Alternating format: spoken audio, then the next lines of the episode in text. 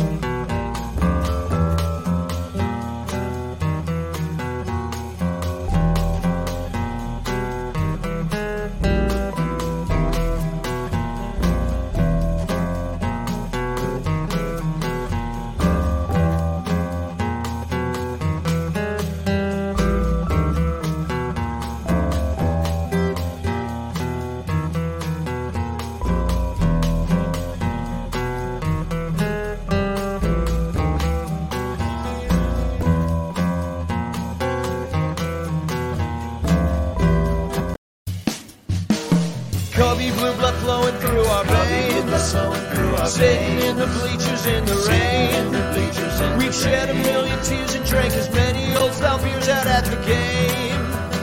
Let's go, Cubby Sunrento. With Michael. Sunrento. And Crawley. Sunrento and the lovable loser.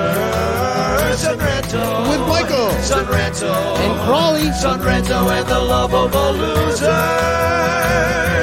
Sunrento.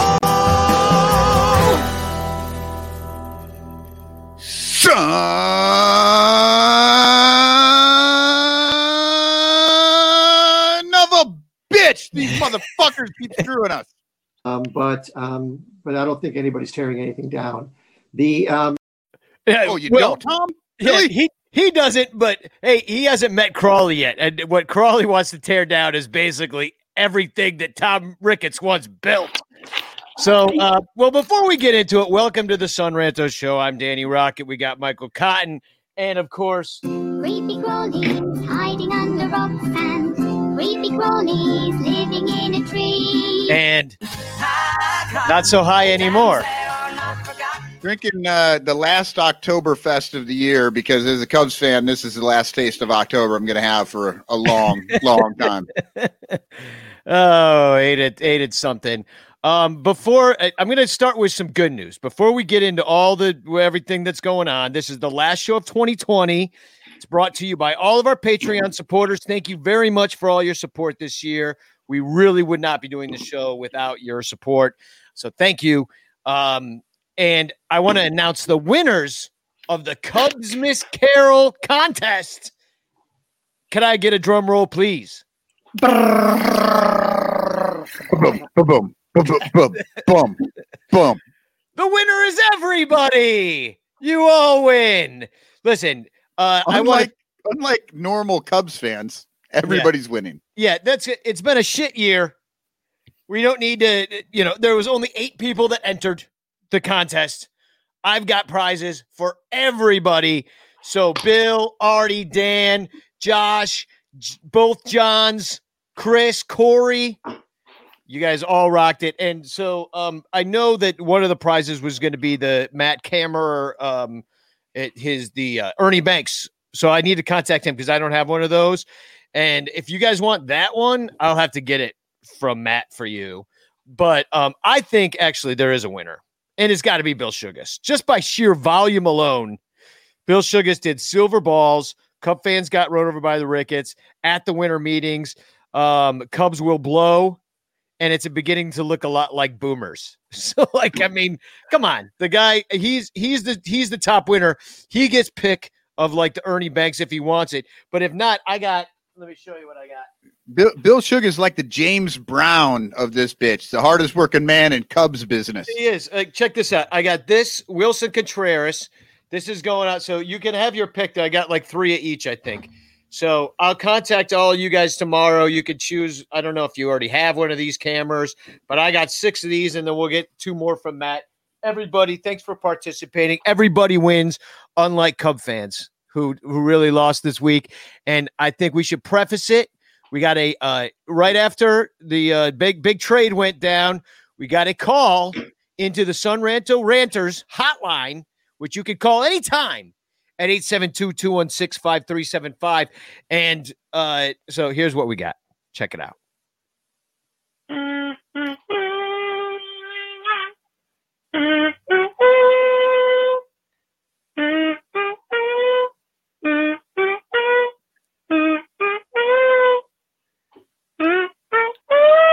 We got up there.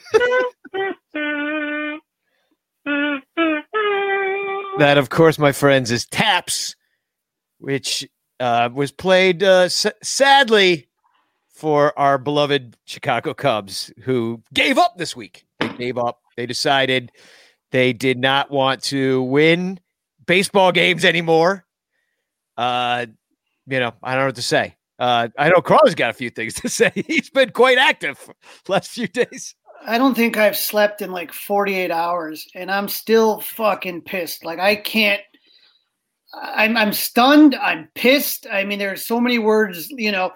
It started all of a sudden it was it was it Monday Monday during the day 11:28. You know, you remember that the Padres got Blake Snell and this guy right here, RJ Anderson, tweets, "Hey, I mean, I hear that they're still interested in Darvish." Okay, that, yeah, that surprised everybody because yeah, like, oh, they got Snell. Okay, then they're done, and Darvish is staying put. Right. And then all of a sudden, the local guys start getting into it. The athletic, once the athletic gets into it, then you know it's got some real traction. You know what I mean? Yeah, it got And so when they start talking about it, I'm going shit. And then all of a sudden, now they're saying catchers. Now you got Jon Heyman nationally, so this thing is, you know, just burning up. And then finally, you get the trade that's confirmed, where you're trading Yu Darvish and Vic Caratini for Zach Davies and four prospects. None of them have played above rookie ball. Only one guy's played rookie ball. Yeah, The o- the other the other have, have not. And that's what you got. The And- others are damn near my oldest son's age. I know. They, I, that's what I was thinking. I'm, my uh, my niece is a uh, a freshman in high school. I'm like, she could have like without COVID, like she might have been in like you know the same lunchroom as them. You know, No. like, I'm just like this is ridiculous. If you are have uh, know anybody in high school, they could be friends with the guys that the Cubs just got, who are five years away from. So anything. not, on, not only do we hear this, we then hear that night the Cubs are also eating some of Darvish's salary in the trade. So three million dollars the Cubs had to pay to give them Yu Darvish, a switch hitting catcher that would have been probably a starting catcher in a third of the teams. And for for we had to give him three million. Um, did Jed have to give up his lunch money to AJ Preller too? Like, that what the that three million that was that was the Padres going. Uh, no, no, no, no. That three million is for him getting the second in the Cy Young. Remember, that's the escalator. He gets an extra million every year on his contract, and the Padres are like, "Fuck you." That's your escalator, not ours. Yeah, he won. He won that. He almost won that Cy Young with you guys, not us. We're not paying that escalator. we No, gave that- you we gave you four 17 year olds. That's enough. Yeah, the balls on those on that Padre front office, like they must have very wide uh doorways in that building. Well, the Uh, Padres have a great farm system right now, and they Well, were- not anymore. not- they've well, got they've got Snell and Darvish. They don't have a farm system. They still have a farm system. I mean, they- they were able to do. Oh, yeah, yeah actually, right because they, none of their top prospects got snatched, right? their, their number four prospect went to Tampa Bay. So they've kept nine out of their top 10 prospects. And again, not only that, but a lot of the guys that are really solid players are already up. Tatis Jr. Yeah. is not a prospect. You know, this is like when the Cubs farm system went to shit. It was because all the guys, Bryant and Contreras and Baez, they were all up. But now we're in a situation, you know, the the Padres have a really great team. You know, they had a really great team last year, and they still have all these guys in the fucking farm system, and you couldn't give us one in the top 10. Not one in the top 10. Bike spoke here says one of the players was in the Bad News Bears sequel European Tour, a Netflix t- film. Oh, awesome! See, This is one of my. Get some talent. Which I- one? I put this one up as one of my TFCs, but I'm going early. Also heard the Cubs will be watching the Padres have sex with their spouses of all Cub employees and players while they are tied up and taunted about their lack of sexual prowess as part of the trade. Hey, it's only fair. I mean, that you know, it's, it was either that or you'd have to eat even more money of the contract. So at least it's, it's something they can they can just have to suffer through. Yeah, I mean, here's here's what I'm wondering. That trade was it was a bad trade. You know, that nobody's excited about Eddie. I'm a little bit excited about Zach Davies. He's good. He's a good pitcher. He's not Yu Darvish, but he's a good pitcher. But um, uh, We're gonna have him for for one year. for one year, you know, it's a re- it's a rental. You know, he'll he'll be our he'll be our number two. That's what piece we were missing. But What here's what I'm wondering. It reminds me of another trade that was a certain, uh, you know, uh, you know, Theo Epstein's first trade. His first trade was the LeMahieu trade. So it makes me wonder: is there something that you have to do, like a hazing ritual, that you have to, you know, your first trade? Okay, you got the job. Okay, you got to do a give me trade to somebody. And Well- then we'll trust you from then on in. And that's what I'm wondering. Is this like kind of a crack dealer situation? Hey, your first taste is free. We'll give you Darvish for nothing. But we'll be back for your number eight prospect when Kris Bryant when you need a bat. Right, but the question here, i i this is what also pissed me off is then we get further into the night. We find out they got to pay the three million escalator. Yu Darvish chimes in. Information that seems to have confirmed my trade came out from a leading source, but my cell phone does not ring. What kind of system is it? That's Google Translate.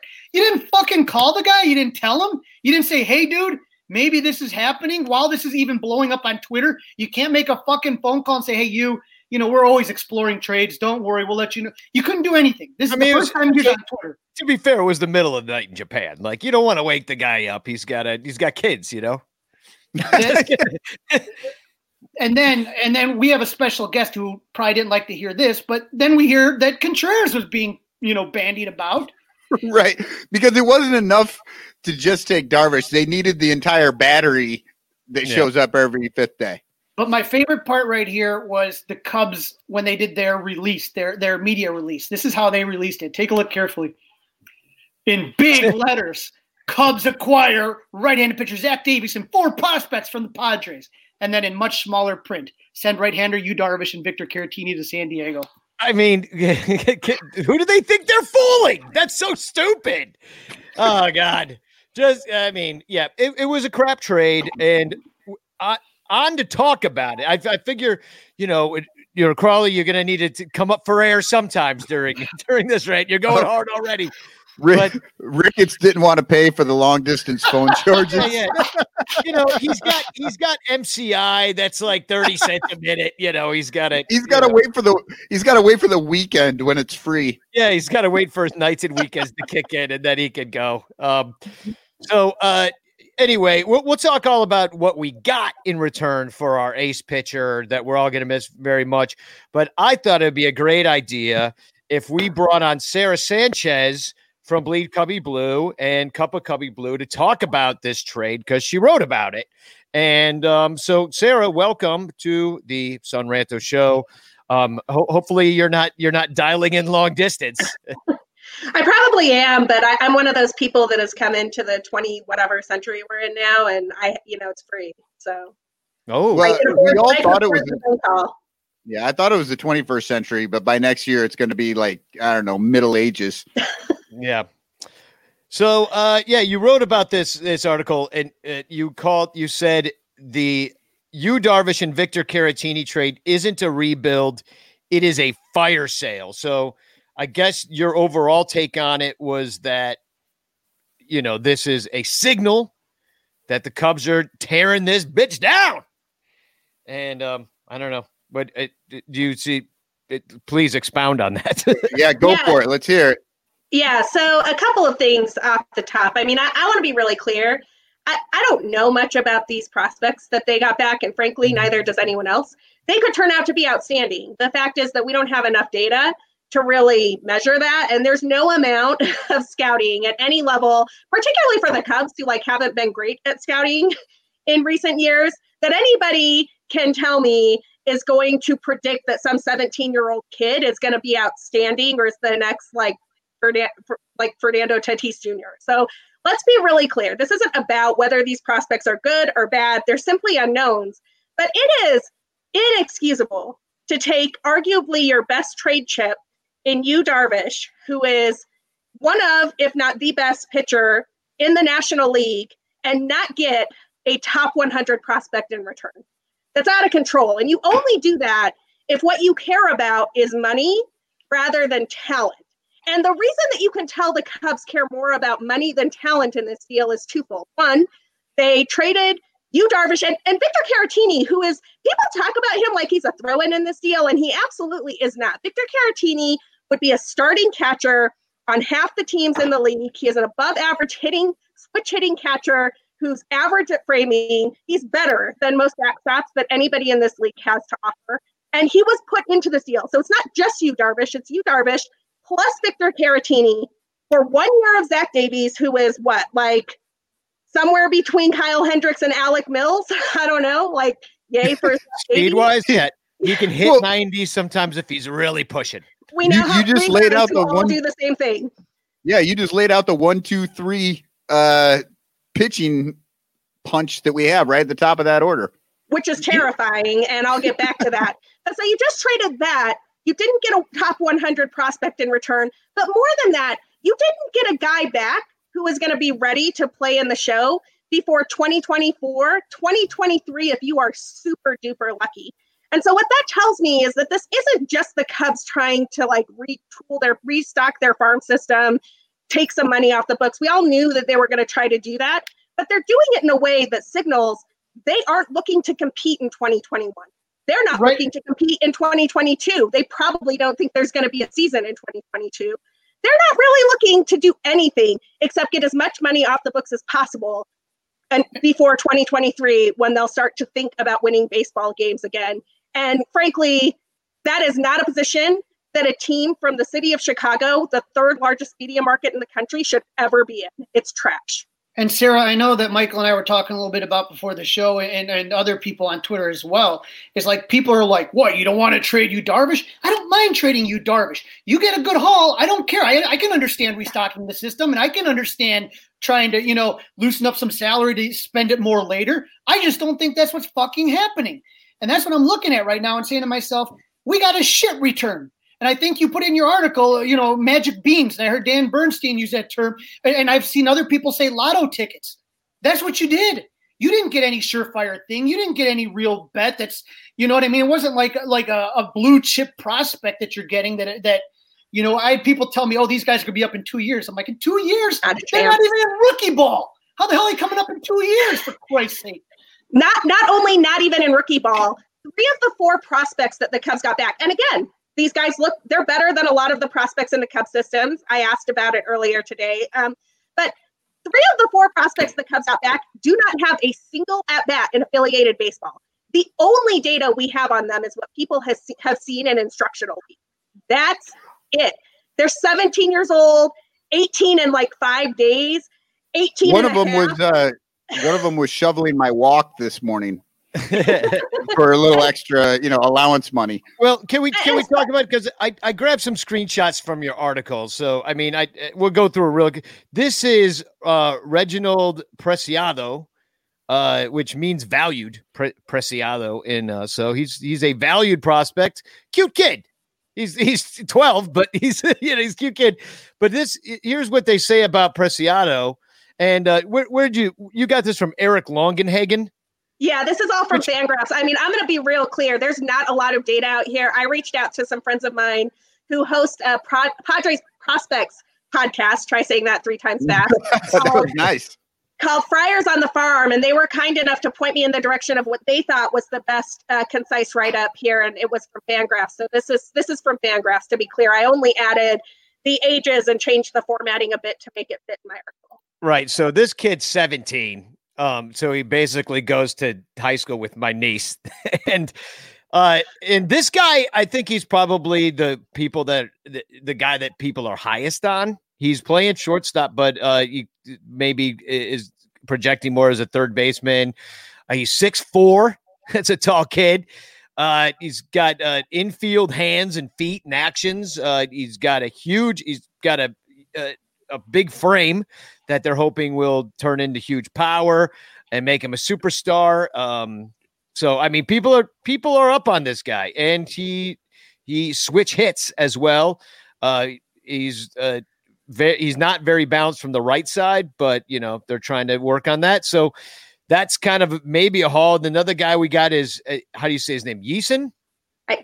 I- I don't know yet. I have not had the pleasure of hearing any of these names that I wasn't able to find a pronunciation guide, but I've just been referring to him as Santana.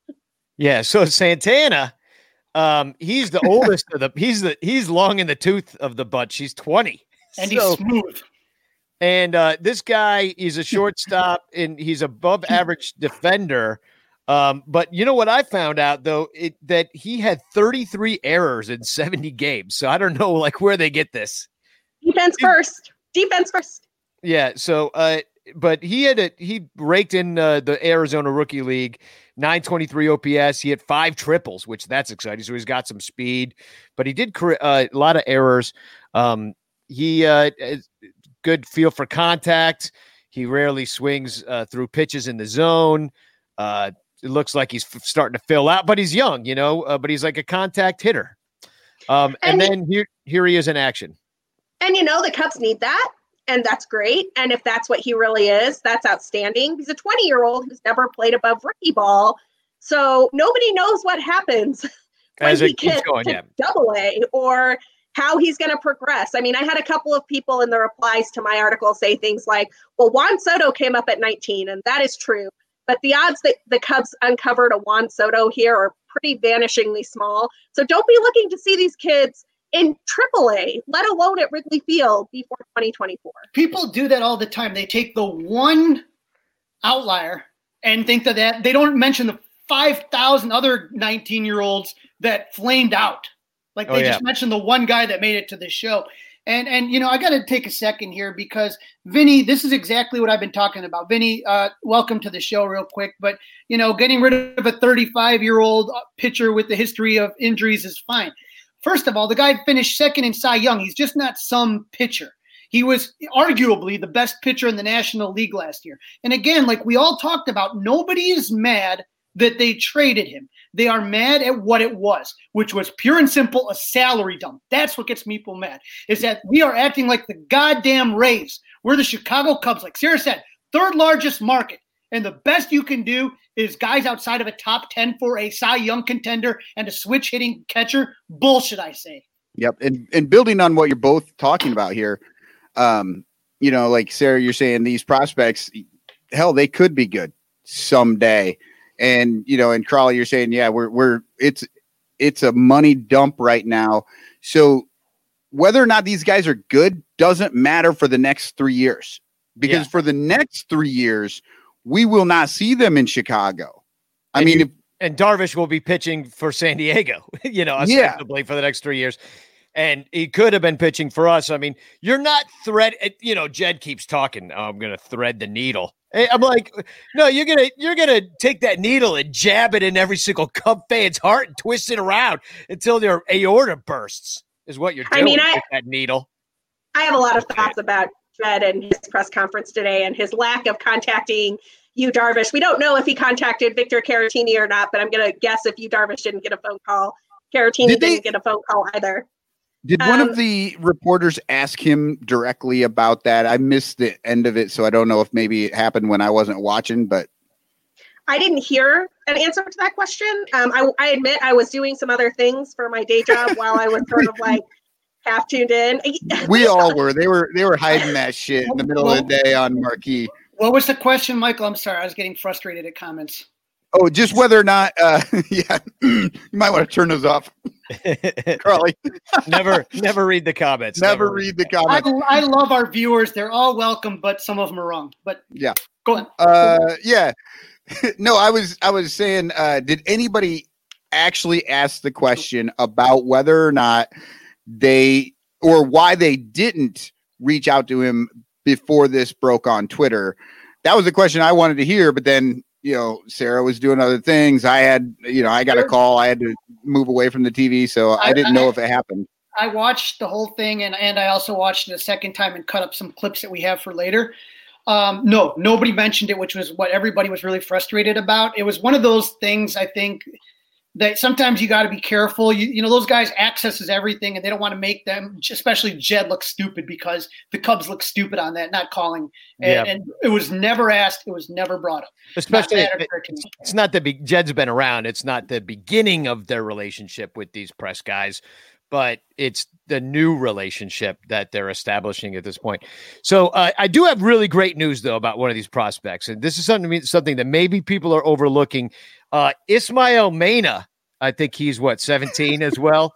Um, he's all right. He's wearing his little league jersey in this picture. I, I believe he's 18 in like four days. Okay. Well, his nickname, you see it right there? La Secuela. Do you know what that means? The Segway.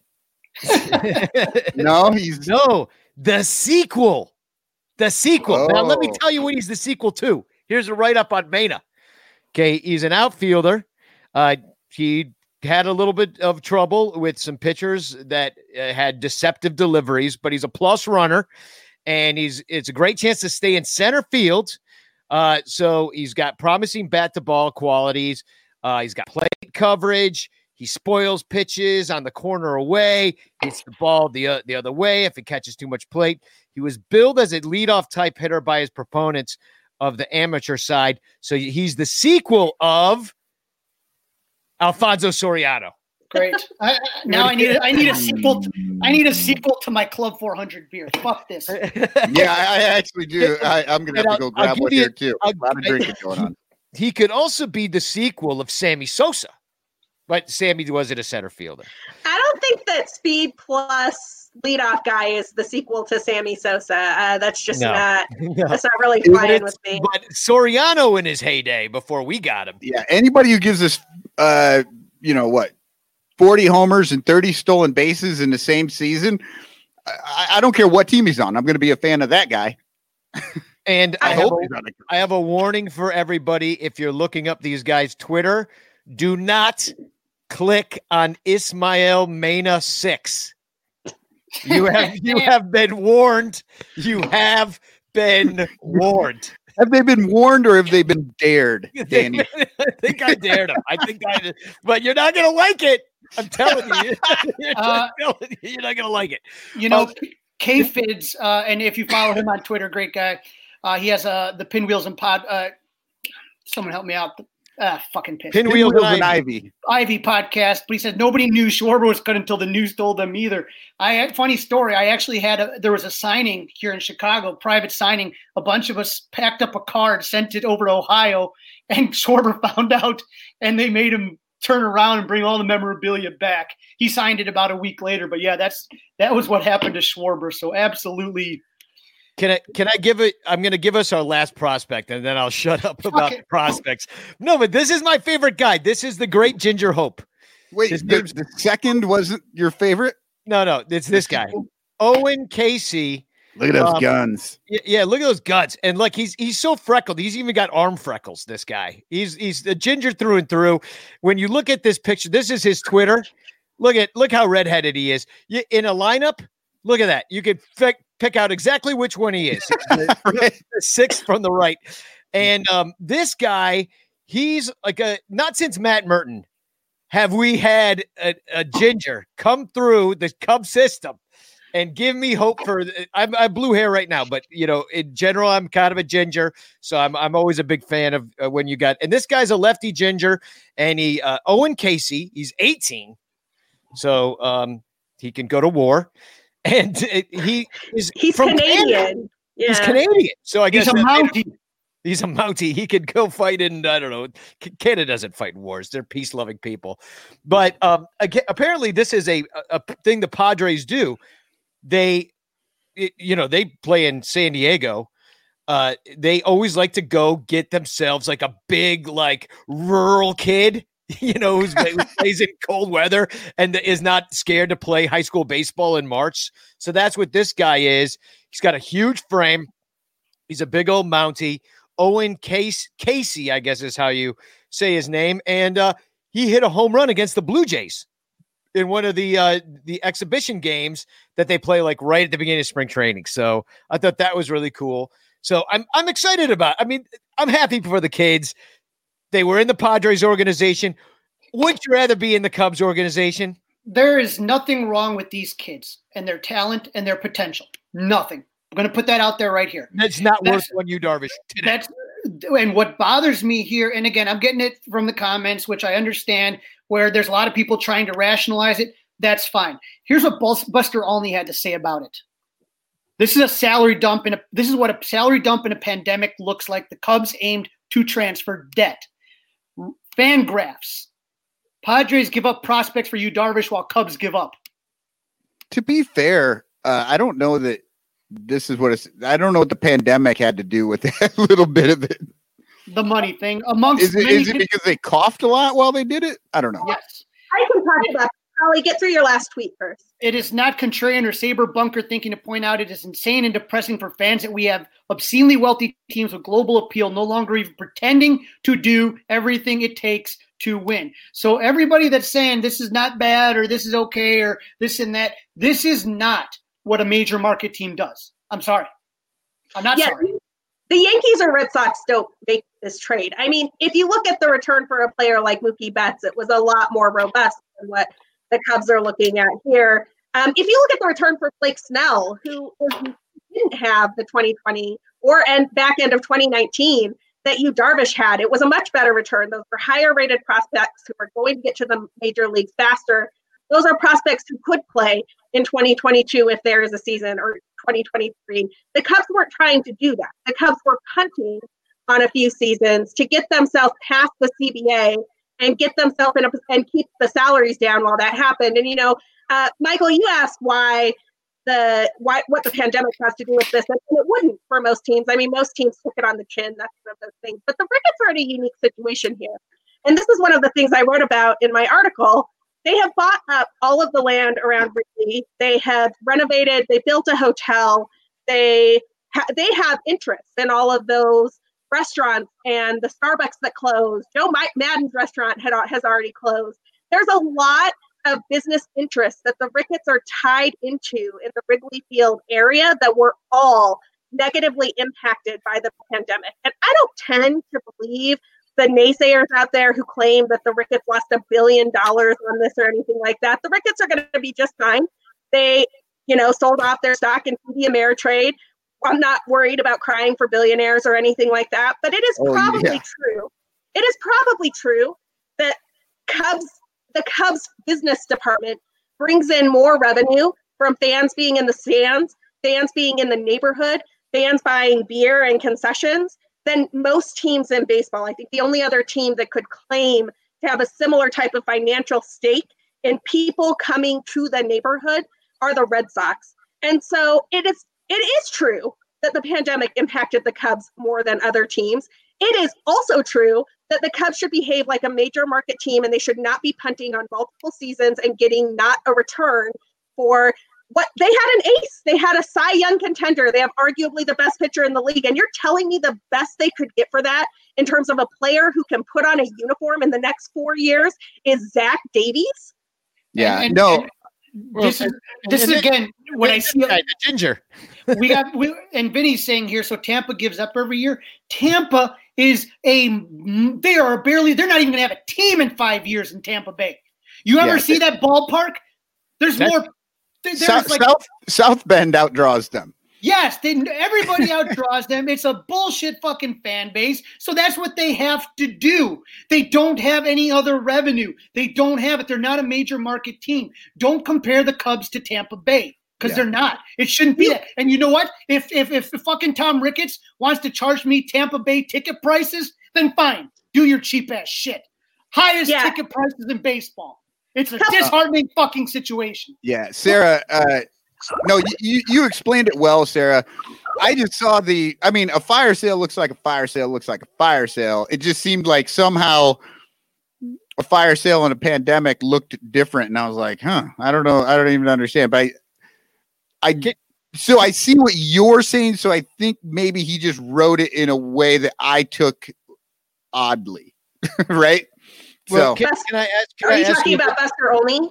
Yeah, I'm talking about the Buster Olney quote wh- that I was asking about because a fire sale just looks like a fire sale to me, no matter what happens. But you explained it well, like what he was trying to say with that tweet. That tweet just didn't. I don't think they would have had to do it without the pandemic. You could have just kept rolling, and the plan would be in place, and Marquee would, you know, got you know got his growing pains out of its system over the course of the year, and they would have had, you know, it, it, in studio you, you know, in studio guests and all sorts of stuff. Everything went wrong. It was a perfect storm because they were all ready to go with all this stuff. And this is the other question I have for you. Uh, and uh, Sara, I want you to answer it first because you wrote the article about it, and we're talking about the finances. But Ricketts is in. That's not money. That's not cash he's spending. That's debt. That's all really low interest debt that needs to be serviced so you you know you have to service that debt and pay off your creditors. We saw the other day we were making fun of it on the show that there's beginning a SPAC. They're starting, which is a uh, an investment vehicle by which you try to raise money for the businesses you own in this SPAC. So is is he just? I mean, I know they're not broke, but are they kind of uh, asset rich and cash poor in the I mean, do you, do you, does he really need this hundred million that could be on the payroll to like pay some banks off? So I, I want to put this slightly differently because I think that it's really hard to evaluate what the Ricketts financial situation is when we don't have access to the books, and everybody is just speculating here.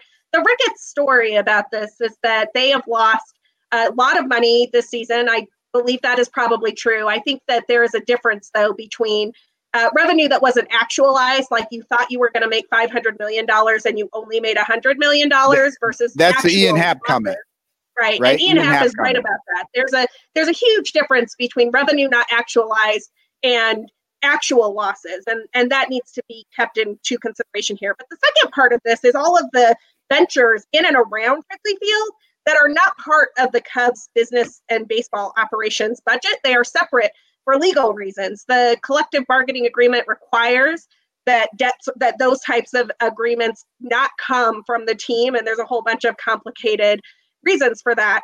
Um, I think it is possible that the Ricketts ha- are less liquid than they were when they purchased the team, by which I mean that they don't have you know, $600 million to put together at this moment in time. And don't quote me on that figure. It was off the top yeah. of my head. It's not based on anything. Um, but that, again, critically, we're talking about billionaires complaining about not having money here. And, and frankly, given the situation that most people in the country find themselves in, I just can't shed any tears over somebody making $200 million instead of $500 million and then claiming that they're too poor to run a winning Major League Baseball team. If you don't yeah, have it, the resources to run the Cubs like a major market team, like the Yankees, the Red Sox, or the Dodgers, get out. I was telling Danny this story the other day. Uh, little quick story time with Crawley. I went one time. My buddy got his front row seats at Brewers Stadium. I'm like, these are greatest fucking seats, man. This is great. Cubs kicked the Brewers' ass. We're, we're partying. We're having a good time. My buddy's like, all right, we're going out. We're like, where do you go around fucking Milwaukee to go out? He takes us to Potawatomi Bingo, right? We go to Potawatomi and we go into like the secret elevator entrance I'd never been to. I'm like, where are we going? He's like, we're going to the high rollers room. Shit, all right. Booze is comped, stogies comped. We're smoking and drinking, and and all of a sudden I'm like, all right, time to gamble, a little blackjack. I go to the ATM, I pull out five hundred dollars. I'm not a gambler, mind you. I pull out five hundred. I'm ready to fucking go hardcore. I give my money to the dealer, and I get like eight chips back. They're playing hundred dollar hands. And I'm like, Jesus Christ. I'm like, I'll take my money back. Right. You were already up uh, 300 bucks, though, just from the mistake. of dealer. you just, you, you give him 500, he gives you 80, $800. You should have just walked away, man. I sat there, though. And, and what Sara's point is, is that look, if you want to play at the table with the big boys, you got to fucking sit there and be willing to take losses sometimes. And you're going to sit there, and that's what Steinbrenner was. Steinbrenner was an owner that didn't give a shit. Now, again, you combine that with somebody that's intelligent, which is what the Yankees were in the late 90s when they built farm and then supplemented what they needed. That's what the Cubs should be doing. Okay, don't just throw money stupidly, but to sit there and, and act like you're the Royals or the Rays again, that's what, if you want to be the owner, you want to sit at the big stakes table, then you got to push in the chips. You got to have the chips to play. Well, and let me be really clear. The Rays got better prospects for just Blake Snell than the Cubs got for both Yu Darvish and Victor Man. Caratini. I mean, the most depressing realization I had while I was writing that piece, and I really wish I didn't have to share this with your fans because it depressed the hell out of me, and I hate to depress people on this lovely evening. But the most depressing realization I had was this reminds me of when Derek Jeter's group bought the Marlins. And then I thought about how the Marlins got better prospects when they sold off Giancarlo Stanton and Christian Yelich and JT Realmuto. And that just depressed the hell out of me. They actually got something closer to major league ready and closer to proven than the Cubs got selling off Yu Darvish. Well, and if this is what we're in store for as the Cubs also try to shop Kris Bryant or Willson Contreras or Javier Baez, it is going to be a rough five years, folks. And this is not this is not what you thought you were getting after mean- the rebuild. Look, look what Zach Davies was even traded for before. Like these are Zach Davis Davies' previous transactions. He uh, traded by the Orioles to the Brewers for Gerardo Parra. He was traded by the Brewers with Trent Grisham to the Padres for Eric Lauer and Luis Urias or Urias. So like those are at least like major league baseball players of people you've heard of. I mean, you know, nobody's like the greatest player in the world, but like, you know, that you've heard of these guys. They they're major league baseball players. We got some lottery tickets. So even Zach Davies has been worth more. What did happen to sustain success? Sara, I got a video that I want to show you here, and then maybe everybody that's kind of commenting can put in their comments on this. This was Dan Bernstein on the Dan Bernstein show, and I I was yelling at my radio, going, "Yes, yes, Dan, tell him." So I'm going to play this little clip. Tell me what you think about what Dan has to say. And and this kind of I wasn't on the show last week. I had family over for Christmas, uh, so um, you know I didn't hear all the SPAC talk, but I know of it. So let's just hear Bernstein What, here. what do you make of what the Cubs are doing? They're they're running a major market team like the Pittsburgh Pirates because they want to. It, it, it, that it's it's pure labor cost savings, and as as they're reaping all of these massive tax breaks, they're opening a sports book and creating their own private equity sports investment firm. They wanted to save sixty million dollars, and they did, and they because they can, they did. That's uh, yeah, that- it's that's what a this is. it's a it's a salary dump, and I, you know Bob Nightingale even said that, and I I asked him again. I said, "This is a salary dump and not a refilling of the minor leagues." He said, "Yep, it's a it's a salary dump." I mean, you could look at you can make something out of those prospects if you like Yeah. because there's always so much. Well, no, I mean, I'm just saying like They're not even you want really to find good- prospects yet. They're, they're No, I they're- know- no, you're they're right, you're right. Traits. They're You're just right. a raw collection of of pos- it, it- It's a bag of magic beans, is what A- it is. abs- this is- absolutely. This is the first of Hiring? With Indeed, your search is over. If you need to hire, you need Indeed. Indeed is your matching and hiring platform with over 350 million global monthly visitors, according to Indeed data, and a matching engine that helps you find quality candidates fast. Ditch the busy work, use Indeed for scheduling, screening, and messaging so you can connect with candidates faster. Listeners of this show will get a $75 sponsored job credit to get your jobs more visibility at Indeed.com slash match. Just go to Indeed.com slash match right now and support our show by saying you heard about Indeed on this podcast. Indeed.com slash match. Terms and conditions apply. Need to hire? You need Indeed. Professional welder Shayna Ford used VR training developed by ForgeFX to hone her skills as a welder. The more time that you spend practicing it, that's what separates a good welder from a great welder. VR training can help students like Shayna repeatedly practice specific skills. Virtual reality definitely helps because the more muscle memory that you have, the smoother your weld is. Explore more stories like Shayna's at meta.com slash metaverse impact.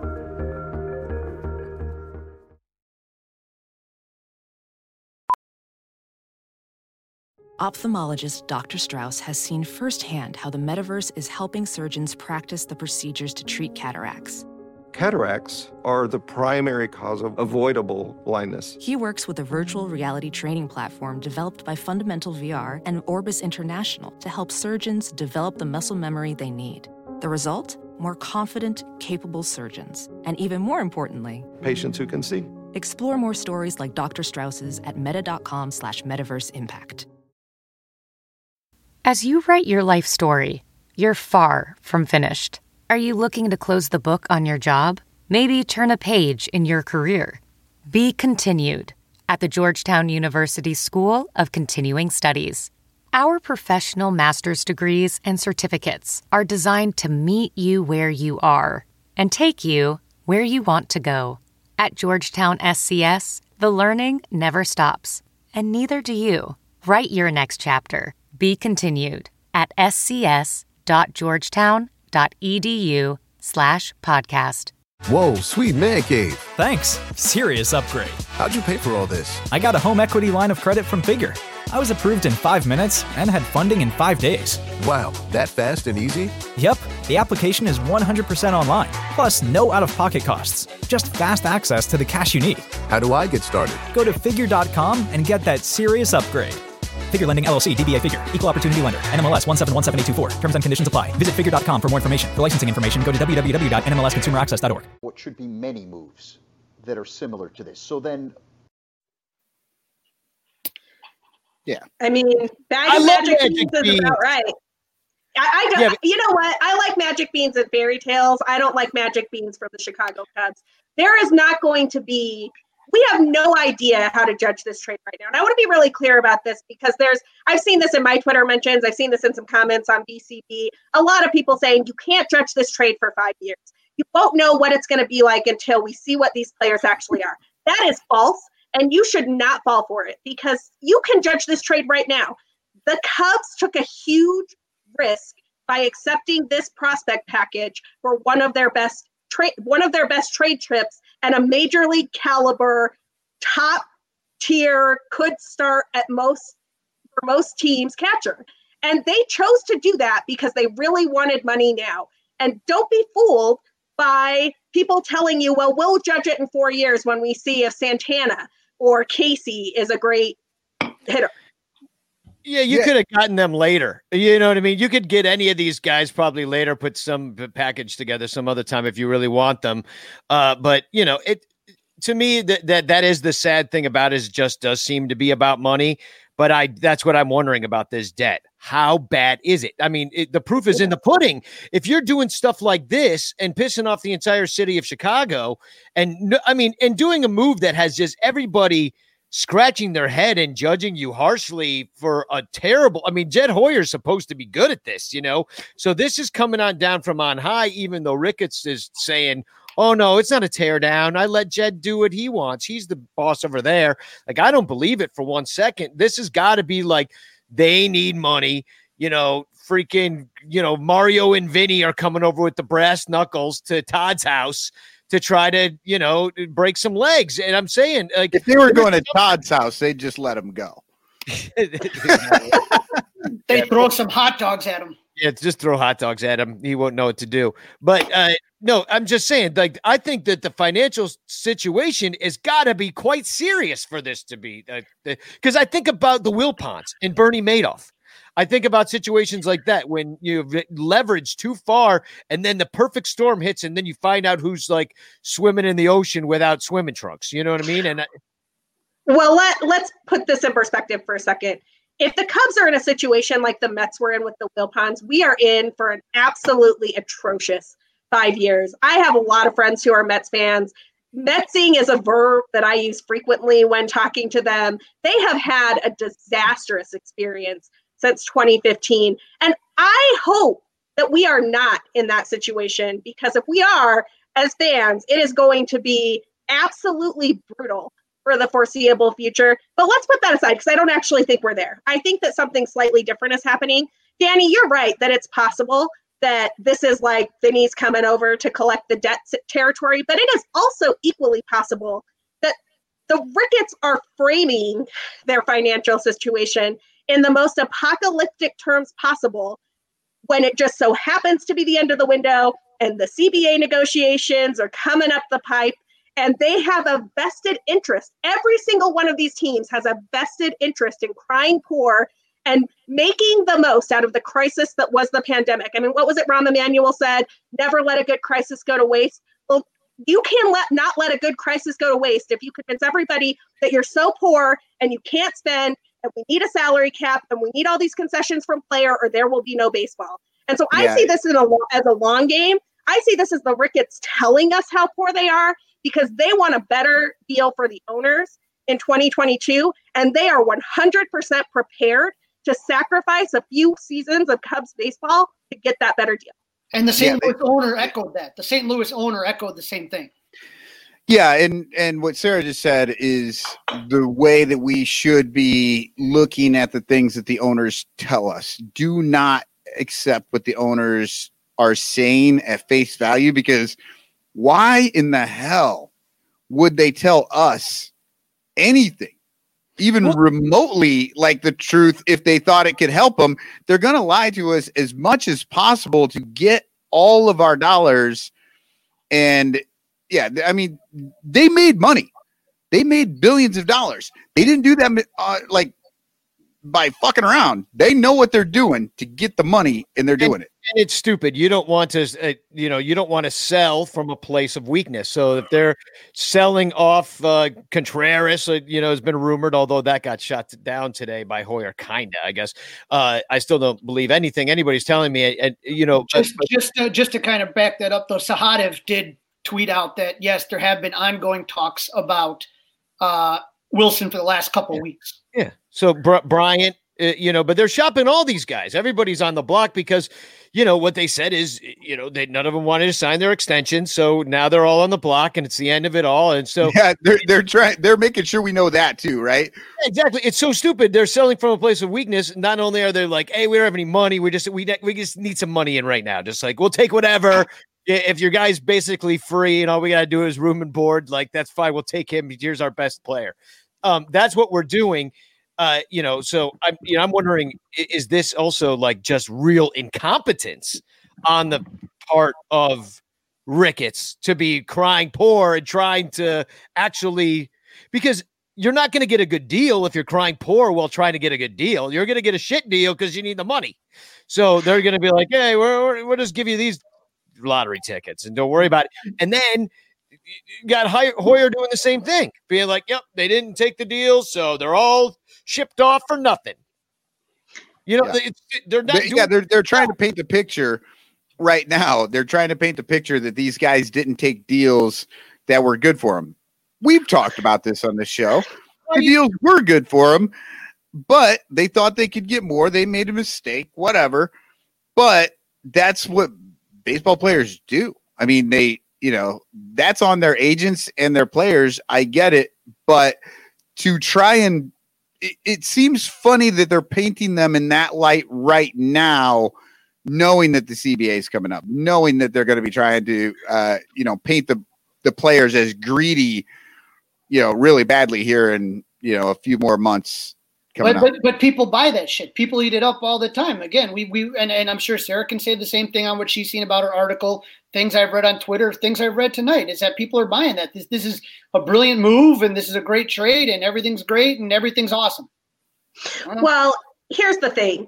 The owners have spent the last few seasons, it has not just been one off season, there's been two or three off seasons trying to drive down the free agent market as much as possible. And I'm going to be careful here because there's no proof that they were colluding in the sense that like they all got together in a smoky room and agreed that they were going to drive down free agent pri- prices.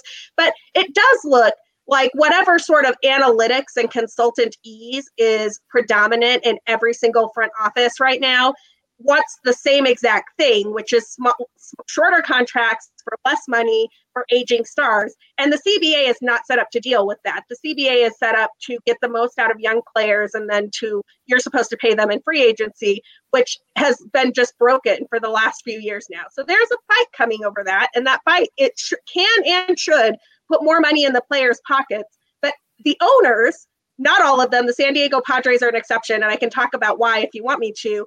Um, have every interest in us believing that the pandemic took all their money and they are so broke and they need us they need a kinder deal if baseball can continue into the future. And oh goodness golly gee we have no quarters and nickels. And that is just not true. These are billionaires. These are people who can afford to pay their workers and players Yeah. And so what's different about the Padres, how they do things? The, well, it's not that the Padres do things differently. It's that the Padres are on a different timeline than everybody else. They have been waiting for this core group of players to get to the major leagues to give them their chance at a championship window. This would be like if there had been a pandemic in 2015, right as the Cubs had finally arrived, right as the It- Cubs were about to break through, and the Cubs took advantage of the fact that no one else was going to trade for anything reasonable and or sell for the right prices and just swiped up a ton of talent. So the Yeah, I- Padres I was have gonna say the win same now. thing. The Padres cannot not win in 2021 because if the 2022 season goes away, they they start to run out of their deals with some of their players and they don't have they they are in win now mode in a way that no other team is. And Sara, like you're, you know, what you, yeah, that happened, almost happened to the Cubs in 2016. It was the last minute that they were able to strike a deal in 2016. Imagine if there was a low labor situation in 2016, how pissed we would have been that you have just burned a year of that window. And we've now come to learn how quick that window closes, how quick it closes. Yeah. Yeah. It, you know, and why wouldn't they go for it right now? The other thing they have going for them is, you know, like you say, Sara, their window is opening right now. They have the players they need. They need to supplement a little bit, maybe some good pitching, you know, which I don't know. Uh, that's kind of what the Cubs did. And then on top of that, you've got easily 23 or 24 other teams just fucking tanking right now. So it's like the best time in the world to be the new market efficiency is literally just spending money. Trying just, at all. Just try. Trying it all. Being the one be the like four teams that actually feel like you can win. Yeah, That's White the Sox, White. Sox Padres World Series. Book it. At least there'll be one good team in Chicago. Right. Well, he's gonna jump out the window. the white, you know, and the White Sox could do it, you know, until Tony La Russa fucking implodes that shit from the inside. Tony's coming later. We're having beers. Tony's gonna be by. Tony's, Tony's driving over right now. I was gonna say, yeah, he's, he's he's in the he's in the car now, and he's stopping at every bar on the way there. Either that or he's got the lock on the car. He can't get the ignition started. All right, Sara. Uh, I think you said that you had someplace to be. I don't know where you're going in a fucking pandemic, but uh, we hate that you have to leave us because you're the best part of this show right now. I, to be clear, I'm not leaving. I just have to make a phone call and I want to make sure that I hit that call time. So thank you all for having me. It was a blast. I'm happy to come back anytime and rant about the Ricketts and what's going on with this off season because frankly, it's trash. And I think this is not going to be the last bad deal that Cubs fans are going to have to suffer through this. Hey, Hey, plug your pod. Plug your pod. Yeah, plug Oh, your stuff. Yeah, absolutely. If you want to read more of the stuff that I write and or my angry takes on bad trades, you can follow me on Twitter at, at BCB underscore Sarah. I'm also the co-host of a podcast called Cup of Cubby Blue with the lovely and wonderful Andy Cruz Banasek, who is recovering from surgery at the moment, but we have plans to record this week, so you'll be able to hear all of our takes on this deal, what's going on, and how um, we're thinking about the off season with those episodes coming to you next week. Yeah, you guys are still a podcast. We became a TV show because we're so handsome. so that was just what we had to Are, do. are you implying that we're not beautiful? You are No, the beautiful lady get out there. Twitter. You, you know, you just you just got to get you just got to get your podcast legs under you, and then you're you just like uh, then you you launch the ladies just- of. I'm You sad, really Sara. walked into that, Danny. I I'm- know. I'm, I suck. I'm, I'm the I'm sad, Sara. We didn't get to tell the lucky pencil story, but maybe another day when you're on. Yeah, Sara, I love when you okay. come on this show. You you make this show like at least thirty three percent smarter. And better looking. Uh, yeah, exactly. Thank you, Crawley. Thanks, Sara. Bye. Thank you, Sara. We'll see you soon. So, So, Joe I got- Killian, Joe Killian said this. Our friend Kill Joe. Gallon. Kill Gallon. You can't say anybody. anybody's name. Gallon, man. You can't you can't read to save your goddamn life, can you? I don't have my readers on, Michael. Um, oh, People don't realize we're old here. That's why we wear hats to look young and cool. Uh, he says, I'm on the train with that fans are mad but still giving the Ricketts money are basically people who complain about politics but don't vote. I had that revelation today. It's me. I'm the mark. I'm the dumbass. It's oh yeah, you are. oh, I- 100%. Uh, it's my fault. I, I'm not. I'm taking full blame for this situation. But let me tell you something here. When the Ricketts came and bought the team, I listened to what they had to say, and I and and what they were saying was all the right things, and I believed it. And they and when especially when Theo and Jed came in 2011, here's what they told me. And our friend Gordon Wittenmyer, who has been you know spitting fire lately, he wrote about this the other day here. The other day, can you get that down there real quick? Here is that uh, when things were shitty, when they were doing the rebuild and tanking, that was the Cubs and Theo's idea. Okay, there was an implicit promise that more tanking would not be necessary. We were told before that the reason they had to do this is because everything was shit when they came. Everything was shit when they came, so they had to do it. They had no other choice. And you know what? We all said, okay, you do what you got to do. You get us, you get us to where you're gonna get where you can have sustained success. Every season sacred. That's what I was promised. Okay, I'm a season fucking ticket holder. I showed Danny the other day the invoice from 2004 of Oh, it's double. cost. It's it's more than double. More than double. More than Yeah. double. But I sat there 2012, 2013, 2014. They could have closed the goddamn top like they used to in the 70s, the upper tier, and still not have filled that stadium when those Oh, rebuilds Dan. Danny was like, he kept going on Twitter and Facebook and shit, like showing us his dollar ten fucking bleacher ticket. And Yeah, shit. yeah, I'd go for a dollar. Dude, and so great. I was promised that that that's what we would get. This was going to be a one-time deal, and after that, sustained success, no problem. And then he finishes this. This is Gordon to do it again four years after that championship is an indictment on the organization and a betrayal of a fan base that was charged top dollars during the last tanking process and gouged to its bottom dollar since the championship. Truth. That's that's why I'm pissed here, guys. Is that you know what? Fine, I'm the dumbass that keeps spending my money. I was here before the Ricketts. My family's been fucking going to Cubs games since there's been Cubs games. I ain't going anywhere. I'll be here, and my generations of fan family will be there long after the Ricketts are gone. I'm not going anywhere, but I'm pissed.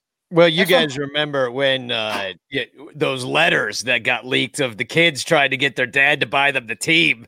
When they're like, "Dad, it's the best investment ever." The Cub fans show up, whether they're they win or lose, it doesn't matter. They just want to spend time in the sunshine. They spend all their money. It's great, and so that's what they thought they were going to buy. They promised us the one championship. They give us the one championship. That's all they were ever interested in. Now they're PK Ricketts, but we've been saying that on this show. We haven't trusted them for one second. We haven't trusted them one time on this show because I just know not to trust people like them. And their smiley little, uh, you know, uh, PowerPoint presentation does not impress me. I am a skeptic from the top of this whole thing. I never believed Yeah, that. we- I, I, I bought in. I'll admit it. I bought it. Well, you know, but Crawley, when they when they showed up in 09, and then they started to do stuff and they started to, you know, build the the better facilities for their international players and doing stuff like that. There was a lot of good stuff. What we didn't realize was their plan included like their plan did include winning the World Series, and that's what we all wanted, and that's what we all bought into. We just didn't realize that right after the World Series, their plan was to milk that shit for the Well, next and hundred years and fucking just like not even worry about it and just they they were they were the PK Ricketts, you know, like get them to the World Series and then let's make the place nice, nice for uh people with money to come and look at it. Yeah, well, they got all those luxury c- clubs and stuff too. But it, you know, man, See, here's the thing that never bothered me, and, and Daniel, Danny, you did a roundtable with Sara and I and Joe one time at uh, G-Man, and you asked about the, the the new construction around Wrigley and the new renovations. I think Wrigley looks fantastic. I don't like the one um, the private club that is used to be underneath the press box. That's the only one that really bothers me, to be honest with you. I think the renovations look great, and they did the right thing, buying up the rooftops, which is what the Tribune Company should have did, building the area up around there. They're doing, they did all the right things. What bothers me is, is about this is that the money is, is if I own the team, or if one of you guys own the team, and you had to dip into your personal bank account to help out during a rough time, we wouldn't You think do it. twice yeah. wouldn't think twice, man. It's like, wow, this is just a really funky year. Well, and we just sold. What did they? What did they say? How many billions they sell Ameritrade for recently? Papa Joe. Oh yeah, multiple billions of dollars. But Twen- 26, 26 billion. But Crawley, those were all stock options. Yeah, and it's not as we know, money. The stock market has tanked since then. Yeah. no, It- it- it- to me, you've gotta, you've got to put some blame here too uh, on Theo and singing with Pearl Jam for two years after winning the World Series. He took his eye off the ball. These deals that you know of the thread the needle deals. The, this started getting screwed up as soon as you didn't get anything for Schwarber, or you went after you you knew there was uh, some smoke around the Addison Russell situation. You did nothing. You you just you know they kept screwing up. Theo screwed up a lot. He signed, uh, you know, dudes like Brandon Morrow, who, you know, gosh, the after his only semi-healthy season where the Dodgers threw his arm off, that's when you pick him up. That was a dumb move. You know, he traded. T- talk about trades. You know, you need a, a, Jose Quintana. You got a, a pitcher of. I mean, this is getting back to prospects for talent. You trade Eloy and Cease for Quintana, like. I mean, Quintana's half the pitcher that Darvish is, and we didn't get anywhere near the caliber of the prospects the White Sox did. So Theo overpaid there. So it's just like you know, I'm just saying Theo's not blameless in this situation of getting us to this point where you're Yeah. got a bunch of expiring contracts. The guys won't take the extensions. There's a lot of cross currents, and I'm not carrying water for anybody, especially the Ricketts, because fuck them. I've been saying that forever. No, no I like, think I think there's blame to go from the ownership to Theo all the way down. You can keep going down the list to the players. But there's a lot of players that didn't do what they were supposed to do, and and I and I absolutely understand that, and I understand that, you know, 100. percent But when I when I look at this situation right now, we are where we are. How do we fix it? Is my question. And fixing it by acting like a small market team isn't the answer. I don't see any light at the end of this tunnel. Right. I the next two years look like absolute dog shit, at least, unless they decide, unless everybody goes and bowls in that uh, second floor bowling alley that Ricketts has and buys his overpriced studio apartments in the place across from Wrigley Field.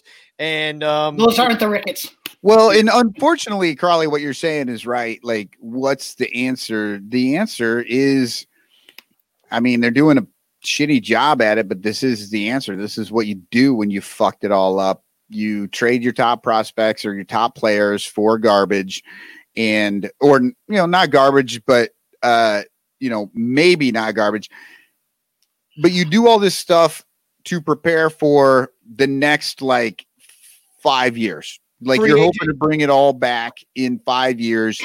But this is what you do when you've taken your eye off of baseball for the last four years. And you're just, know, Every year. you're, Every you're year. a fucking real estate agent at this point. Yeah, That's exactly. We got SPAC and stuff, and then and Theo singing with Pearl Jam. Like it, it- the whole thing got me- messed up. Like twenty six, winning the World Series in twenty sixteen was great, but like honestly, that's all they were ever interested in doing. And then it's just been like, you know, like a. You know, you got yourself a new car, and you know, after five years, things start going wrong. You need new brakes. You got to put on, uh, you know, maybe you know, check engine lights on all the time. You can't figure out why. I saw this article the other day, Danny. I thought about you. Uh, it's by Matt Spiegel from The Score as well. Theo Epstein and the Cubs waited too long, self scouting their core players poorly and falling in love with perceived potential. It led to this with a painful price to pay. Every year. Oh, we're going to change it. The offense broke. Blah, blah, blah. Just lip service. Then you pick up Daniel Descalso with his bum ass ankle. Yeah. Like, honestly, Um, oh, yeah. Bike Spoke says Cubs focused on the look of the ride, not the engine that drives it. And we've been saying this for a number of years. We've been talking about these players not doing what they're supposed to be doing. yeah, for Cobb, he was not ready for time. games. Remember in 2018, Addison Russell didn't know the signs. You know, Schwarber was fat, then thin, then fat again. Like, you know, Well, and the whole idea, like if you do know the if you do know about the Cubs history, one of the main reasons the Cubs were so bad for so long is because PK Wrigley literally just worked on the field. He planted the ivy. He had uh, special, you know, fan days, you know, uh, ladies' days, kids' days, family days. He was all about getting people into the stadium to take money from them, but he was not about the field. And that's why we've been calling them PK Ricketts because That's what the Ricketts are doing right now and have been doing since 2016. I I truly again one day someone will write a book. I'm I'm sure many people on this team that were part of the 2016 team will write a book on their but I the one question I always have, and I brought up on the show numerous times, 2017, they lose to the Dodgers after a tough series in the NLDS with the Nationals. I want to know what led to the firing. And and from that point, I never saw progress from the players. When they got rid of John Mallee, when they got rid of Chris Bosio, when they got rid of Gary Jones. I want to know what happened. I want to know why that happened. And I want to know how, what people think the impact was on that. And I, and I and I've heard some Go Uh. Al- even at the big league level, Almora, uh, you know, n- you get nothing out of this guy. You we lost two first round draft picks that were just non-tendered contracts. year. I mean, you know, th- I mean, it, that was the first depressing thing that happened, pretty much. You know, and and, then you're like, oh, Kyle Schwarber's gone. It's very sad. and if I'm not mistaken, It's like this isn't good. Like this is your scout. Like Jed Hoyer, like when I mean, here's the guy in charge was the guy responsible for Albert Almora.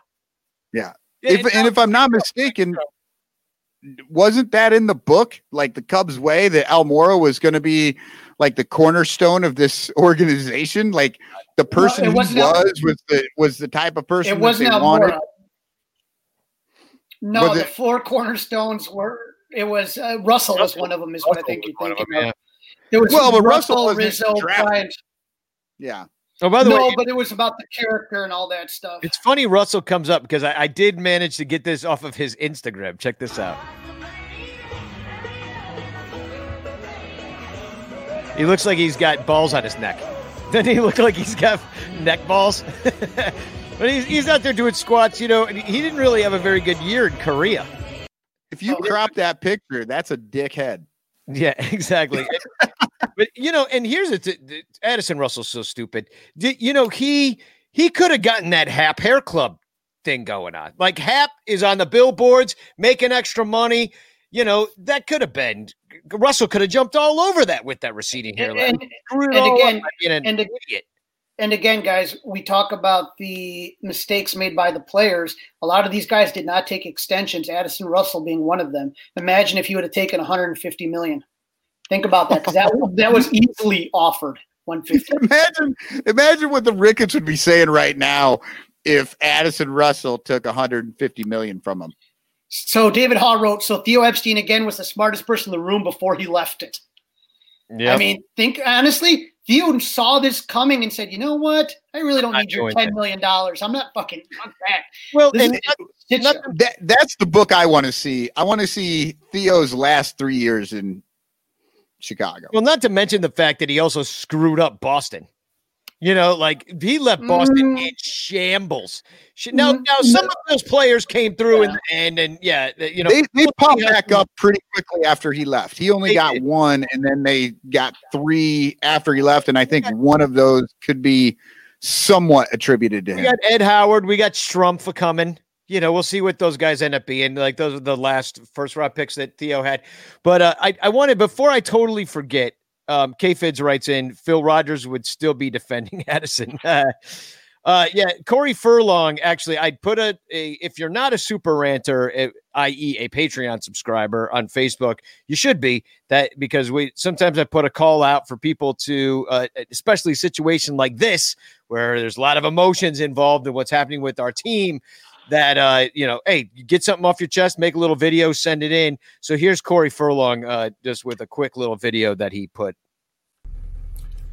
Hey, Danny, just want to talk about the Darvish and uh, Vic trade. Um, if you read um, Sara Sanchez's article on Bleed Cubbie Blue, it's pretty good. I agree with her. It's a money dump. Um, We we read it, Corey. no doubt about it. Uh, what I find interesting is for the Ricketts to get the money that they put into the field and the surrounding area, they Who's the Cubs guy in the background? uh, people are gonna have to go out and get the vaccine. I don't know, look, maybe his dad or something. Problem is, uh, the people that the Ricketts support, uh, verbally and financially, except for Laura, uh, are the ones that are screwing up the distribution of said vaccine. So, kind of ironic in a way. Um, but yeah, I encourage everyone to go out and read that article. It's very good. Spagog. He All right. said Cleared it. It- If it is, it is his pops. I think that, that Michael got that right. There was his pops. So Yeah. Um, no, I, I think I think that's absolutely right. I mean, I think I, I actually had this thought. What if Ricketts is just mad? You know, the whole Ricketts family is mad because they didn't get Trump in there. And they're like, you know what? These freaking Cub fans, they boo us all the time. They booed Marquee Network. They don't like us. Well, I'm taking my toys and I'm going home. Question, question for re- real quick though. I do want to because I before I forget it because I know I'm about two more beers away from forgetting most of what happened tonight.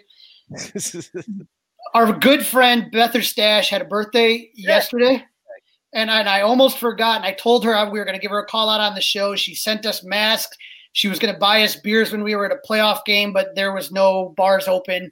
So Bethers, happy birthday! Thank you for everything. We appreciate it. Uh, you know, eh, we appreciate all you guys that are supporting and watching. And, and you know what? This is therapeutic. This is saving me money from going to therapy right now because it's a struggle, man. I, I mean, I, I feel with you guys. You know, uh, it's it's so damn hard, and, and, and I'm frustrated. And I think the thing that frustrated me was watching the press conference today, the Jed Hoyer press conferences. If anybody saw it, it was just like Jed is absolutely ready to carry this water for the Ricketts. And, well, it's his job. it's his job and he's getting paid a very handsome sum to do it but it was uh you know a lot of blaming of the players and if, if i was a player on that team right now i'd kind of be like fuck this guy what what, Yeah, what? It, how things turned. It, put play one of it. Play uh, the first video you got for us, and then we'll talk okay about it. the first clip right here we have a lot of really good players, but you know, do we need to make some moves um, with the future in mind after six years of every single move being directed on the present? Yes, I think that's uh, the prudent thing to do. Uh, it's something we've talked about for uh, for several years. Um, so he's saying there that for six years they've spent the money they've had the highest payroll Yeah, Daniel Descalso. and all that stuff and now and basically he's like look we gave you Yeah, I don't know if he gets credit for the full six years, right? Right. And Yeah. so he Be a genie. he basically is sitting there saying like it's on the players that we gave you guys everything, you didn't do it, we're about done. So th- Well, that, I agree with that in a in a way, but I mean, it you know, there's a lot of blame to go around uh, with the c- you know, like you said, the firing of the coaches and stuff. But you know, uh, Joe Maddon being a lame duck, uh, you know, it, it- it- there's a great thread on the Son Ranto Ranchers page where John Pincus, our good friend John, lists about 25 different like basically first thing that went wrong that said, you know, the Addison Russell. We've talked about a lot of it tonight already, like all the different kind of things that set the demise of this team in motion. And the the, the fact is, Theo was always too chicken shit to ever trade anybody good and like even like some blockbuster. He couldn't get any blockbuster done. Like, oh, we're gonna do like he tried with the you know the uh, Kris Bryant and um Machado. Uh, no, uh, uh, the Rockies guy. Why am I blanking? Uh, Arenado. That was going to be a blockbuster deal last spring.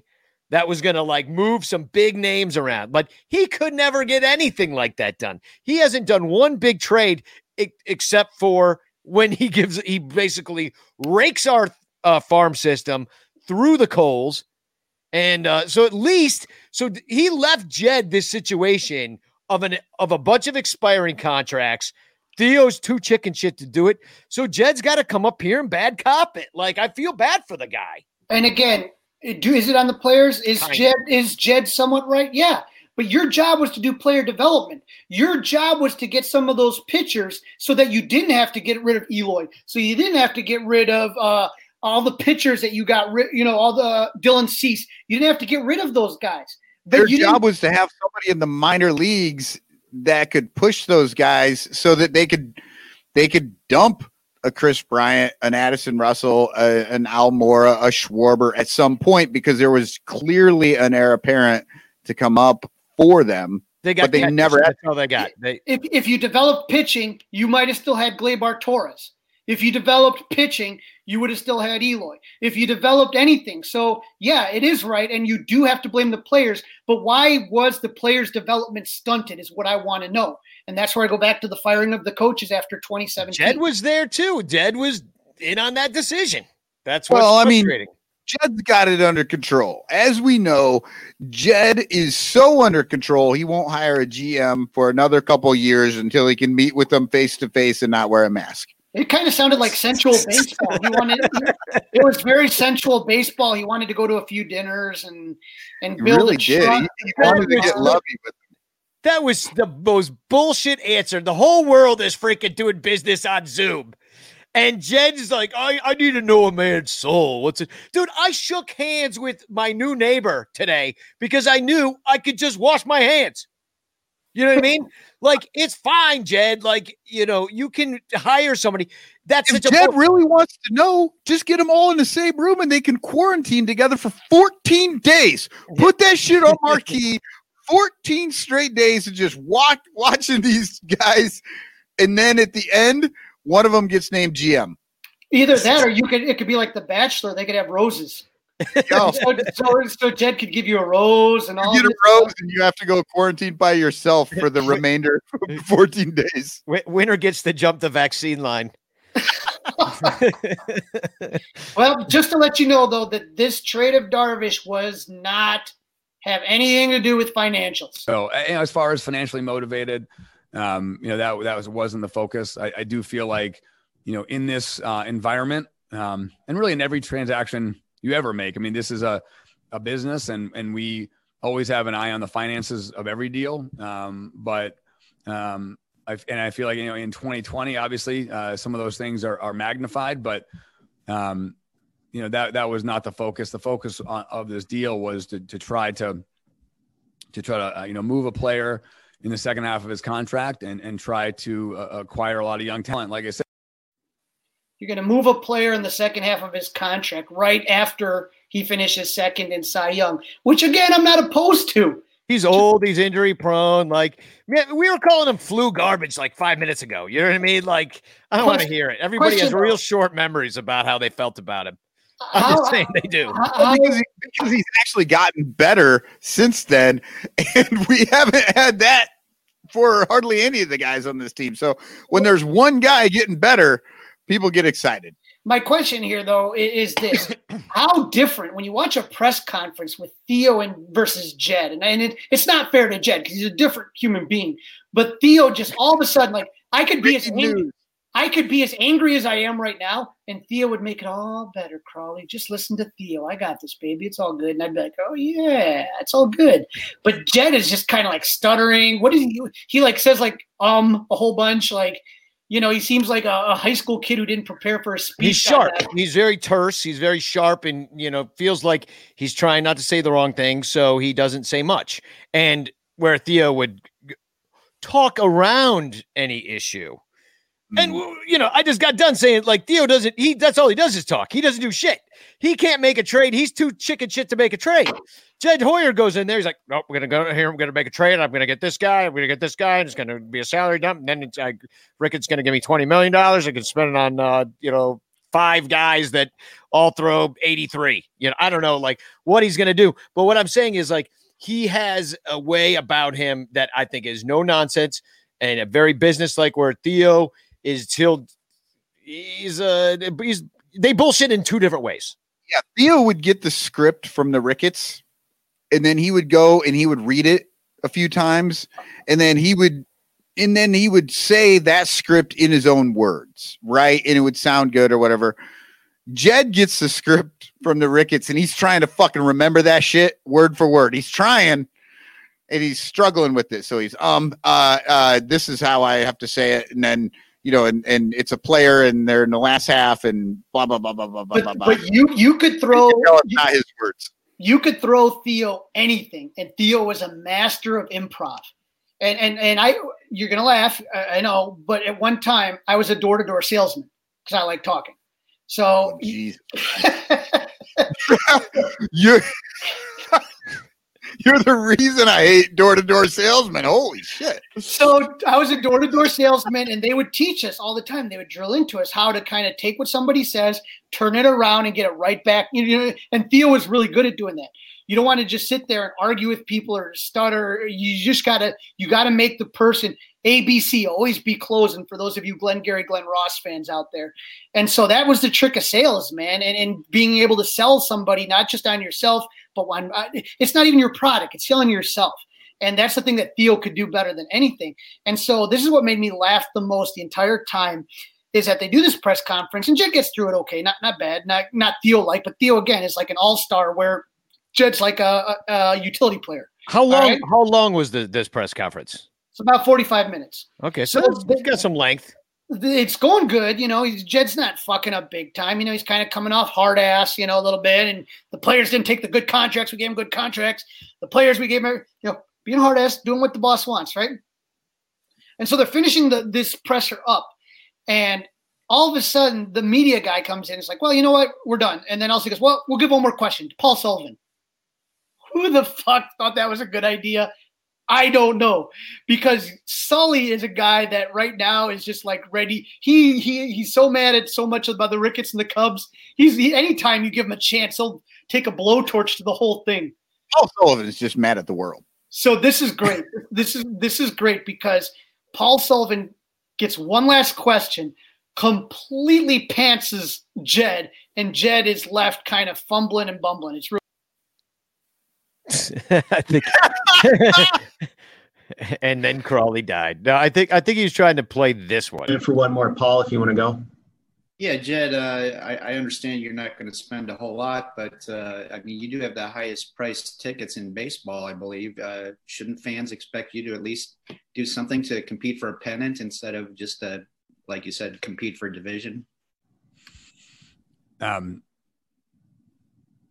yeah, I mean, I, listen, I, I think that um, I, lo- I love the fact that we've you know raised that that standard you here. That um, you know, I'm old enough to remember when you know winning He- he loves was, the uh, fact that he raised the standard on the and- ticket and, uh, prices. talked about like I Come like it was like one of our kids' birthdays or something like that. And now I think we've gotten to a place where you know simply winning a division was uh, we just won a division, and um, you know I must I must have forgotten how excited everyone was about that. You know I feel like um, Oh that was my pretty God, quickly, that- this is- uh, erased from from um, Tom from Ricketts' hand is discussion. up You know, his I'm- ass I'm working his still lips. really proud of the fact that we were able to win the division. We we were able to, you know, we were able to sort of you know go through um, a really difficult 2020 and, and have no positive tests and and um, And also, I want to say you won't be booing Marquee in a And, year.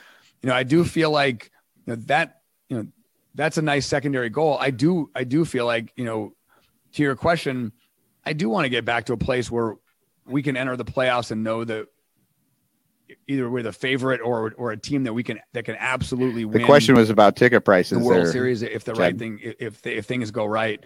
Um, I'm not sure I, what question. I do also answering. think every season's sacred, and I think we're gonna we're gonna compete this year. But I also Ah, there will say, is. There it is. You know, There it I do think it's Everybody important to- drink. to evaluate your personnel appropriately and realize that Every you know, season's I sacred. do think that um, endlessly trying to. I was just thinking of that. Every every single sperm is sacred. every single year Every comes with tremendous season's risk, and I think that um, anyone that watched a a lot of the moves that Cubs season's made for years before we got here would would would acknowledge that. I think uh, I mentioned a bunch of teams get before that irate. continue to push and push, and and at some point, Do you see him um, sweating? Do you hear his you tongue getting bigger and swallowing?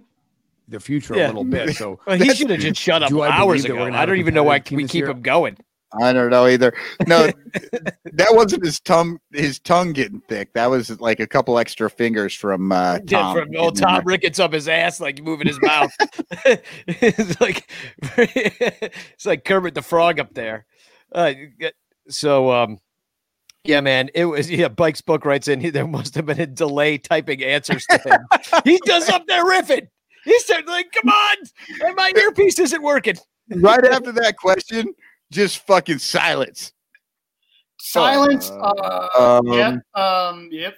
Um, well, and it's it's true, and I who I really do feel bad for is the season ticket holders. I turned down season tickets at the beginning of last year, like around January or December. I my number came up. We all know the list that we're all on. I'm not even on it anymore because it's such bullshit. I'm not even participating. Um, but my number came up, and I was able to get tickets, and I decided ah, that's too expensive. I nah, I'm not to do it. So the Cubs, they promised everybody after the pandemic hit that was a season ticket holder that they would give you five percent, and hey, that's a good deal. The Cubs seem like they're going to be fielding a decent team for the next few years. So yeah, I'll take my five percent, even though it's quite expensive. I mean, I don't know what you pay for your tickets, probably six grand or something per ticket, something like that. No, I pay. Uh, okay, I pay about seven grand total for about sixty-one games. 61 and then you you know sell a bunch at face and whatnot to you know to, you know really spend that you get some of that back but um you know I- guess what what i'm trying to say is they promised you the 5% extra based upon you know we'll keep your money because they needed it we're not going to refund the money. We'll give you 5% so now you got 5% in your kitty. So let's say you, you had 5000 bucks then you, now you have an extra 500 bucks in there you know on top of it. And then they said hey our ticket prices aren't going to go up. So then you just are going to put that money back in. You'll have a little bit of money in the bank you know afterwards.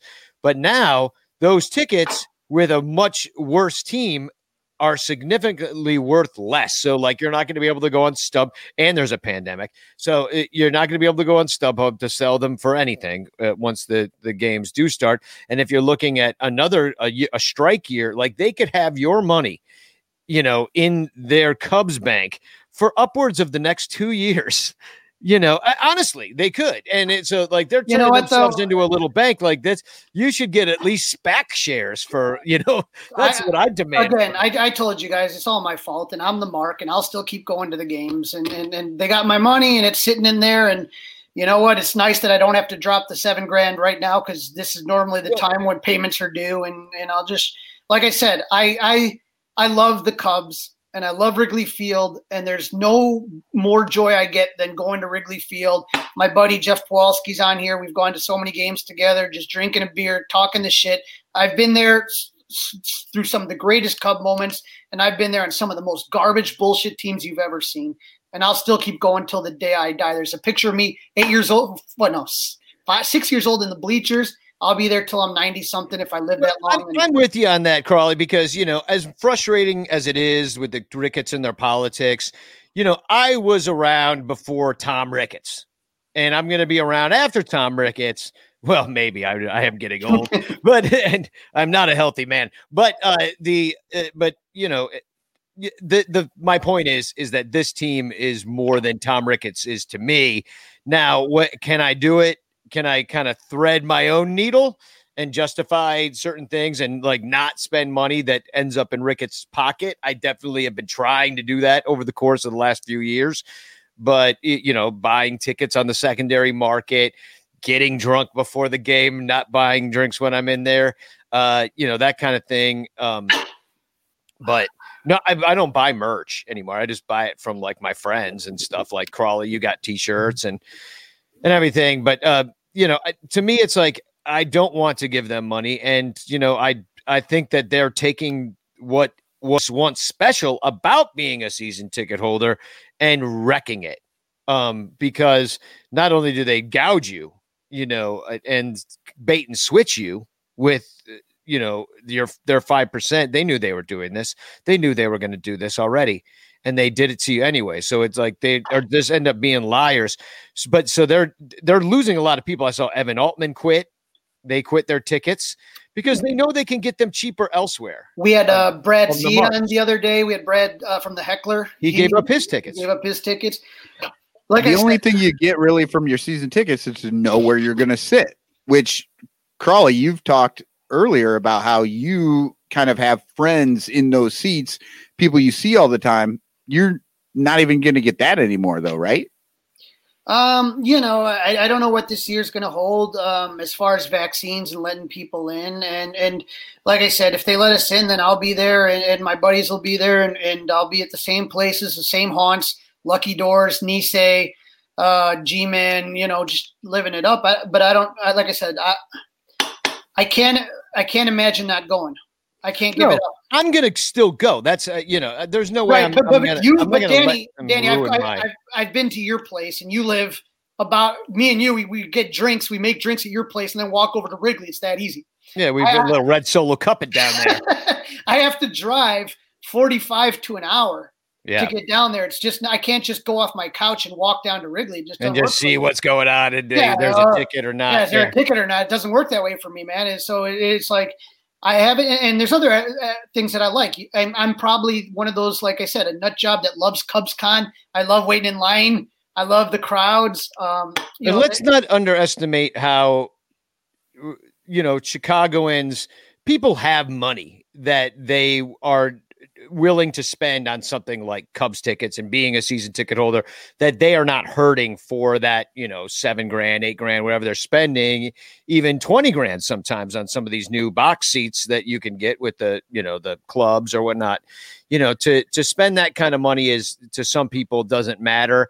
Um, so the Cubs are counting on that too. Of the people just aren't going to care. You know that there's enough people out there that it's you know it's it's a shame that they took the thing that they bragged to their father about and said, "Hey, these guys are the most loyal fans," and instead of embracing that and doing even more for the loyal Cub fans, instead they gouge you. Uh, they treat you like garbage and treat you like basically little piggy banks. So, like, Well, they were they were smart to me. about it. They were smart about it by you know cutting off as many revenue streams as they could from the season ticket holders, right? They Yeah. make it harder to sell on that secondary Yeah, market. They, they priced every game like it was uh, 75 degrees and sunny. You know, every Yeah. single, all 81 games, April through uh, September, uh, October. And we know that not to be the case in Chicago. I mean, yeah, I've, I've worn gloves in that Well, stadium in again- July. again, again, um, you know, they did come into a, MLB came into a partnership with StubHub, so that kind of the secondary market now works with MLB. Um, all the ticket prices again, they don't price them the same. Is that, but but the thing is, is that like the games that you want to go to, they know that, and those are jacked up. Yeah. And the games you don't want to go to, those are like 10, 20, you know, 15, 20 bucks. If you go to an April on a Wednesday at 120. But again, I work. I'm not going to a Cubs game on a Wednesday at 120. I'm going and I again, why not. if I got if I got my kids with me, they're not going to want to sit through an April game even on a Saturday. You know what I mean? They want to go on a nice sunny day when everything's beautiful and they can run around outside Gallagher Way. No one wants to sit through nine innings anymore in cold weather. Not not for a 80, 70, 80 dollars a ticket. Not going to happen. Yeah, So- but that's what they're charging. They're they're charging like it is that I sometimes. mean, don't so- tell that to MLB because I mean, by 2025, we're going to start games on the Ides of March. like they Yeah, just exactly. keep, you know, they just keep bringing that shit earlier and earlier. So And then uh, they're going to add 12 teams to the playoffs. So then we're going to be playing November 15th. Well, that's the other thing they're gonna do. Oh, we made it. You know, they're talking about we won the division last year. It's like, oh, did you? That's really fun. you you like you you wrote a like a a, a twelve and three start to to basically, mm. and then you played five hundred ball, and that was enough in a sixty game season. Like, oh, you know, And think I'm about it- Very think- happy for you you. won a division without playing any of the good teams in the league. And, think, and think about it. To be honest, all this bitching, they could still win the division again. Yeah, they're probably yeah, they're probably favored, aren't they? The NL Central has parted with Yu Darvish, Raisel Iglesias, Josh Bell, gone from the Pirates, Colton Yeah. Wong, gone from the Cardinals. Again, all over the place. There's a lot of people that the NL Central is going to be trashed. You remember, like I said, 2015, three teams in the playoff, all with 98, 97 wins, with 97, 98 wins and above? Yeah, there, w- there's going to be an 81 uh, uh, game winner as the possibly the division champ. And imagine if they end up expanding the playoffs like the owners want. You could have another team in there that has 77 wins. Oh my God. mention- regular season season is going to be so fucking boring. Like this is the thing that drives me insane about some of the changes that they want to do. They don't understand what it is that is great about baseball, and they think, okay, well, if we get more money, if more people are in the playoffs, but that's going to take away from the money that you get in the regular season. Because why the fuck would you go to the regular season when you've got three months worth of baseball? Because it's about just good. going to the game and sitting there and eating a hot dog. You know what I mean? the- but, but the yeah, end- but you're going to do do like one game instead of like four because you can wait don't know, because you'll be able to of get that you'll be able to get that quote unquote playoff ticket in September because you're actually the number 12 team and you're playing the number, you know, the number four team or whatever, and there's still two months of baseball to play. Yeah, we never mentioned Jonathan Holder. I saw that he was mentioned in that tweet as somebody that the did, did we even talk about the Cubs getting him? No, I, I wasn't on the last show, and I think it I believe his name don't- is placeholder. No, his name is Holder, and he's a relief pitcher. He was was with the Yankees. He's, you know, maybe not that good, but he's he's on the Cubs now. and, and, and again, know, like- here's the thing: I, I've been through this. I've been through this before, and, and this is the thing. What you want to do is you hope that some of these guys have good years. Teams get desperate at the end, and you can flip them. Whether whether it's uh, what's his name, the what the guy they just got, Davies, the guy Yeah. they just got, or whether it's Holder or whether it's Weber. Hope they get hot, flip them. By the way, if we had just gotten Zach, uh, who we've called many times on this show, Zach, Yeah. Davies, because he's got he's a not a Z uh, a CK, he's a CH. So, um, which I, I believe makes the aw sound, Zach. But it, I'll say this about Zach. Um, oh, oh no, John Pickett writes in my Yankees uncle uh, says that Holder sucks. Great. Holder doesn't hold shit. So, uh, but look at look at Zach Davies. Like he, if we had just gotten him out of the blue, you know, and didn't have to give up Yu Darvish for him, it wouldn't been have been bad. Look, his ERA plus last year, uh, 157, 125. He only had one off year. That was 2018. We had an 86 OPS uh, ERA plus, but all the other times he was above an above average pitcher. He had an ERA below three last year. Well, Um, 2018 he got injured. It looks like too because he only had 66 innings pitched. I remember him. Yeah, that, look, that looks like an injury. But you know, yeah, and that was a year after he almost pitched 200 innings from, and we saw a lot of him in Milwaukee with Milwaukee. But he's not a bad pitcher. Here's his game logs from last year. You know, he'll give you six, seven innings. Even went into the eighth against Houston, which is not a bad team, obviously. Uh, you know, Zach Davies is a is a decent pitcher. I mean, he might be a kind of guy that you. It's that one year you only got him for the year, so halfway through the year, like what like was gonna be with Quintana last year. You're gonna, you know, get him and then trade him for something Zach. Zach is the kind of guy that you get for the four prospects that we got for Yu, Darvish. It's true. It is. I mean that i if if we were trading Zach Davies and those are the four prospects that we got, everybody'd be like, "Yeah, that makes sense." You know, It's But the he's- he's- hyper situation that we Yeah, are in he- right now. Davies is not going to be challenging for a uh, you know a Cy Young anytime soon. No, no, but it, I do find it fascinating that the top three starters for the Cubs all throw like 89, 88. You know, all three of Mills and Hendricks and now Davies. I mean, it's the slow is the new fast, baby. And then it is, and then and then you got That's the market inefficiency is 88 miles per yeah, hour. Yeah, but you pretty soon they're going to throw me out there. I'm going to I top out at 38.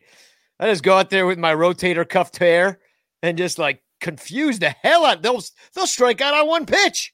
Oh, I'll toss actually, they probably would. Yeah, exactly. Swing swing- three times before it made it that far. exactly. That's what I'm saying. So um, no, it's interesting because on the in the reliever side of things, it's the opposite. They're going for the 97 mile, 98, dialing up to 100 guys, even over 100. You know, that's who they're drafting with Burl Carraway. You know, maybe we see a little bit of him next year. I don't know. Um, big college arms, uh, these tall guys, these the Wick brothers. We'll see. They throw hard. So you got your starters throwing 88. You lull them into a sense of, oh, here's this, this, uh, you know, here's a bunch of curveballs, here's a bunch of off speed playing around the plate, and then just high fastballs, high fastballs, just like 95. And how fast does it look? It's like, uh, you know, swimming with weights on.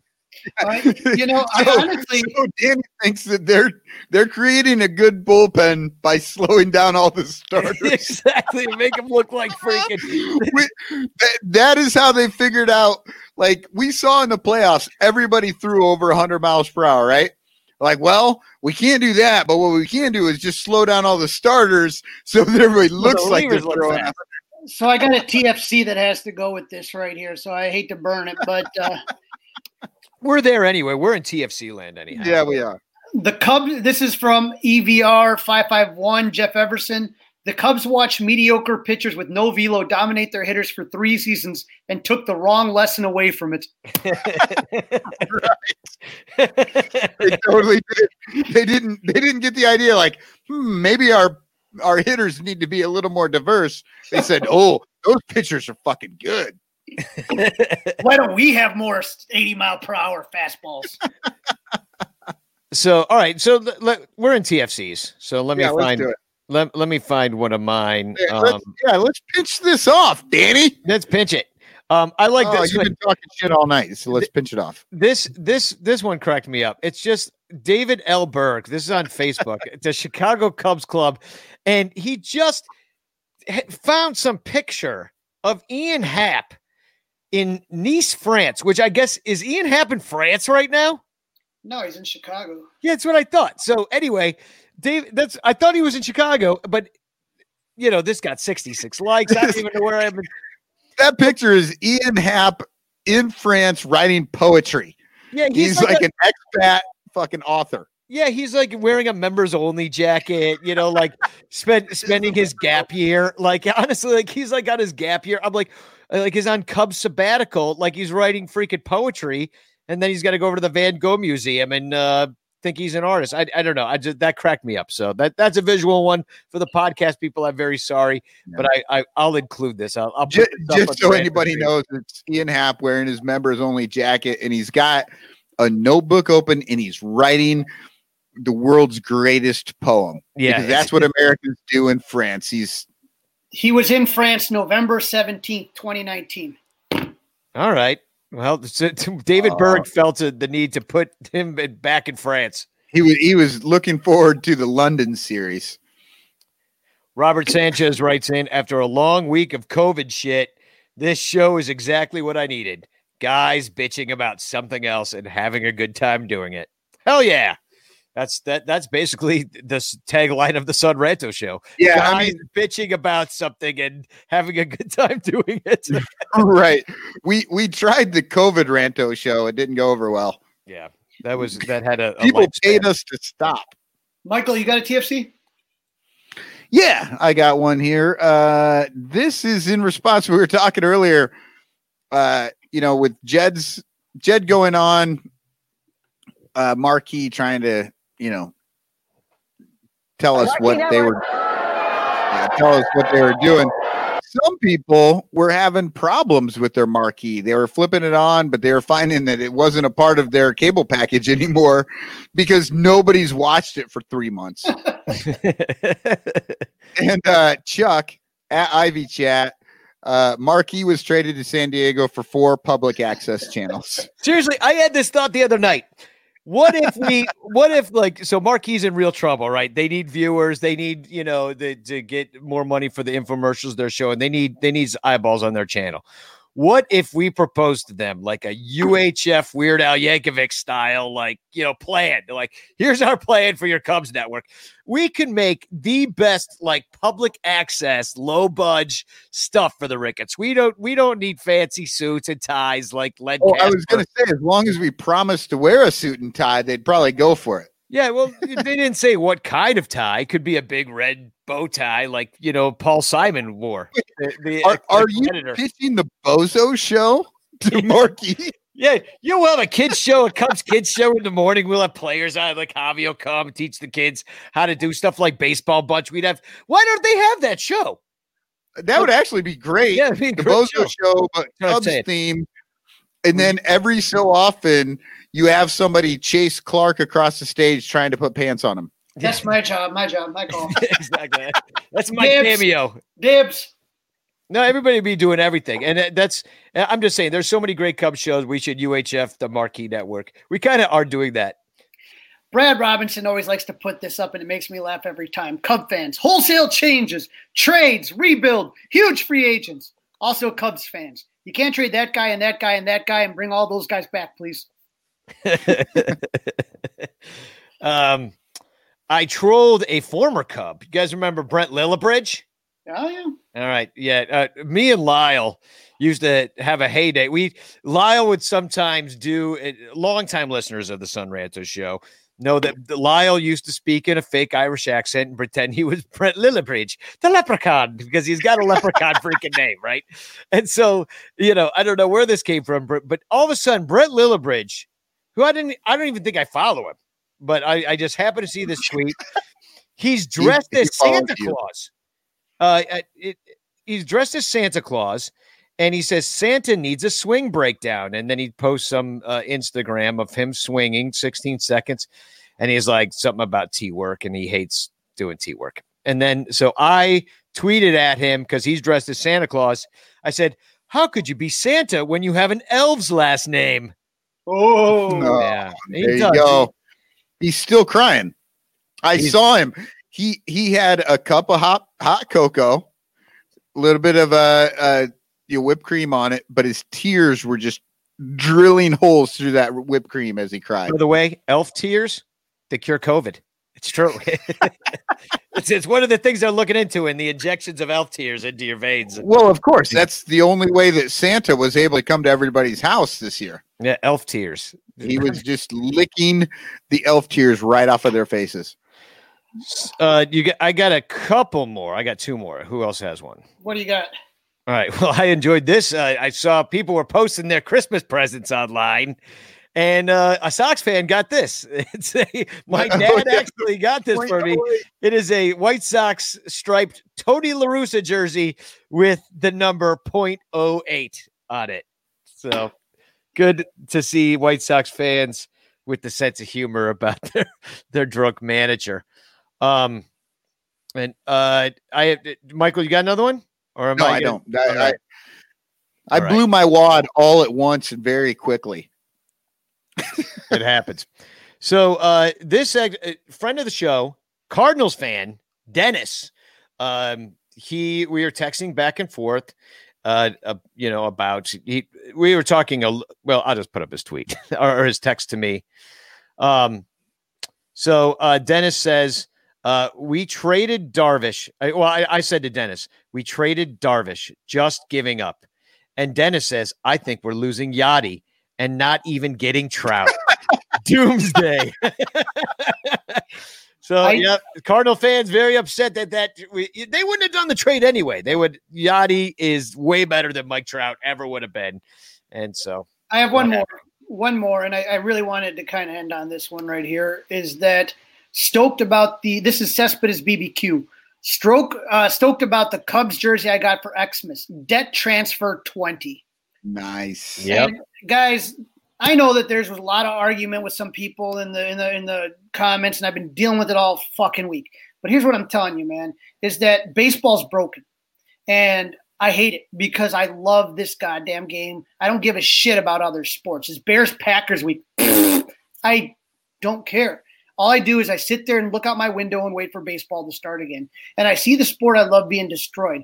Nobody, everyone wants a Yu Darvish jersey. Nobody wants debt transfer. And until we start incentivizing teams to make sure that there's at least a minimum payroll, that we start playing younger, better players earlier so you're not holding them down. So the best players are on the team every year, that there's some incentive to keep your better players. This game is dying, guys, and we've been seeing it. And Danny, you've sung about Rob Manfred, and, we've talked about on this show numerous times. Nobody wants a debt transfer shirt. No, guys, this is not getting me excited that we got four teenagers, most of them that can't buy a lotto ticket. Okay, that doesn't that doesn't. they can't. They certainly can't buy a beer. Some of them can buy a lotto ticket. I wish So someone be would buy fair.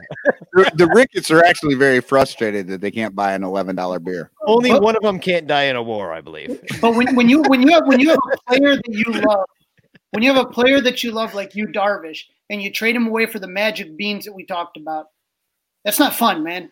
It's I not. know. Gonna, it's not going to be. I, I, I like I said, I've sat through this, and and and, and again, a lot of people probably don't sit through it. They say, "Oh, I'm not going to go," or "I'm not going to watch." Great, I do, and it sucks for me.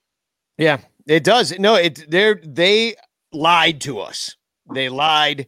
They uh they baited and switched all the season ticket holders, actually all the fans in general. Um, you know, it it's it's a disheartening fucking situation. It's a disheartening fucking situation that we're in right now. So I mean, and I I don't I don't know what to do at this point because they're going to try to field some team out there that could still presumably win the division because God, the Pirates they just lost their only player that they really even had. They got Ke'Bryan Hayes. They got Ke'Bryan Hayes, and then that's it. That's it. You know. So um, you know, I, I don't I don't know what to say at this point. You know, the t- the team still has talent on it. You got that, you know, that infield still. You got Javi. You still got uh, Rizzo and Bryant on this team. You got Jason Heyward. Fun to watch Hendricks pitch. Uh, You got Well, Hendricks. You got three slow ballers. You got a guy who pitched a no hitter last year. I mean, y- you got a, some promising arms out of the bullpen. And, like, you know, the fact is, I I don't think they're going to go any unless there's some, you know, magic beans in their in their salad at the playoffs. Like, they're not going to go at too much past any like first round because they're not built like the Padres are right now. Can you imagine? you got to face Yu, Darvish. And hey, maybe if the Cubs are in first place by the trade deadline, Don't make a deal for a guy like Yu, Darvish. Oh my God. but more than anything, you know, is that I just I love Cubs baseball and I love hanging out with people at the park. I've had people, ranters, other people come up and have drinks with me wherever and and and, and you know all the fun times danny that we've had there and michael you know i bumped into you in colorado watching a cubs game that's i mean that's what it's really about is the friends and the memories and all that shit but it was nice for uh, for a small window for five years where we were just like it seemed like the most well-run organization in all of baseball. Yeah. There was a sense of pride in that, and I always dreamed that one day I'd have a, a Cubs jersey with a World Series patch, and I got it, and I love it, and I, I wouldn't trade it in for the world. But at the same time, I feel like we still deserve more. One in 108 is not good enough. I, I want to see them trying more. I think you can enjoy the World Series and still be pissed off about what they're doing right now. You know, and getting to what Danny was saying, uh, you know, they won the division this year. Granted, this year was weird, but they did win the division. If this were like the George Steinbrenner Yankees, he wouldn't think, let's tear this fucking team down and see what we can do in five years. He would have been looking at it going, well, fuck, we made it this far. Why'd we only score one run? Let's throw a bunch of money at this problem and and see if we can get there next year because he knows that that division championship is worth a certain amount of money and then the World Series championship is exponentially worth more you know? And if you put a winning team on the field every year you do make money. Don't listen to these fucking assholes who a- tell us that they don't make money. They make money when they win. Shit they make money when they don't fucking win. So imagine what they're doing when they are winning Well, we're not going to do a lot of winning next year unless we're playing the shitty NL Central. Uh, you know, it's going to be one of those situations where we'll go out, you know, play the Padres next year and be like, "Oh, that right, that's what a good team looks like." I forgot.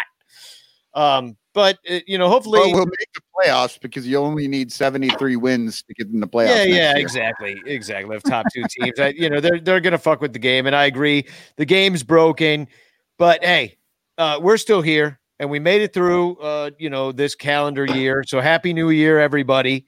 Oh yeah, this, uh, is, this is the last show. The Yeah, last the show last of show of 2020. 2020. Fuck. Oh my god. Yeah, fuck 2020.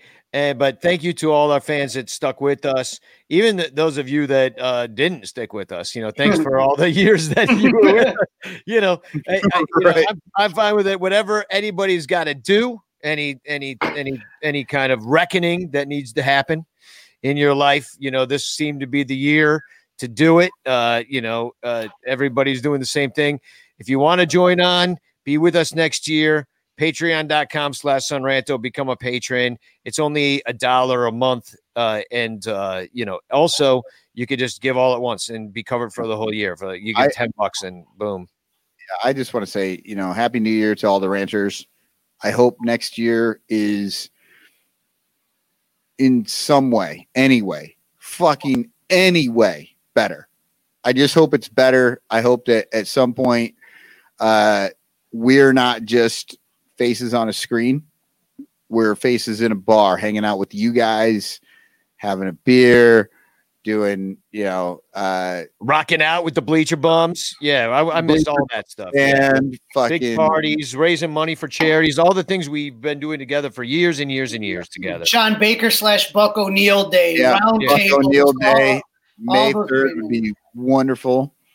Yeah, so I, we got a lot to look forward to. Unfortunately, baseball isn't one of them. So, winning, winning baseball. yeah, Winning. winning baseball. We're still gonna, but hey, you know, win or lose, we booze, and uh, we're gonna have a good time, and we'll get back to it. We'll be here long past the Ricketts. They'll have to s- this exactly the return of the this team makes me drink shirt. Oh no, I, I haven't seen those since 2013. I think you know. I have them. I kept them. Yep. Uh, you keep everything, Crawley.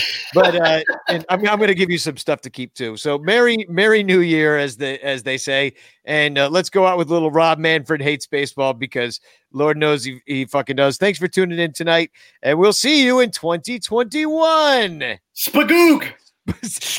Spookog. Spookog.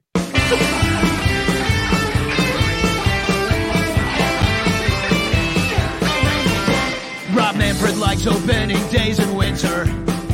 Likes baseball games that don't go on too long. Rob Manfred likes more offense from the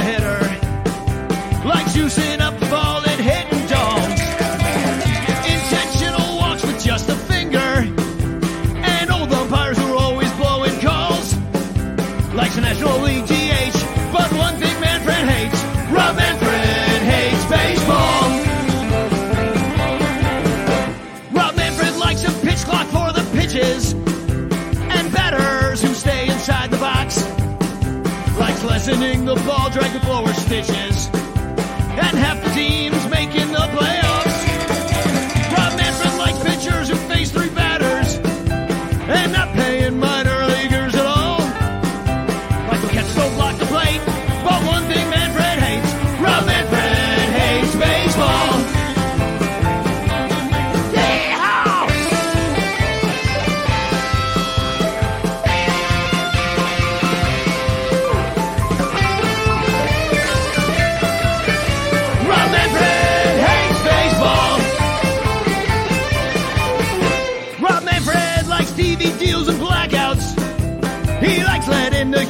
Astros cheat.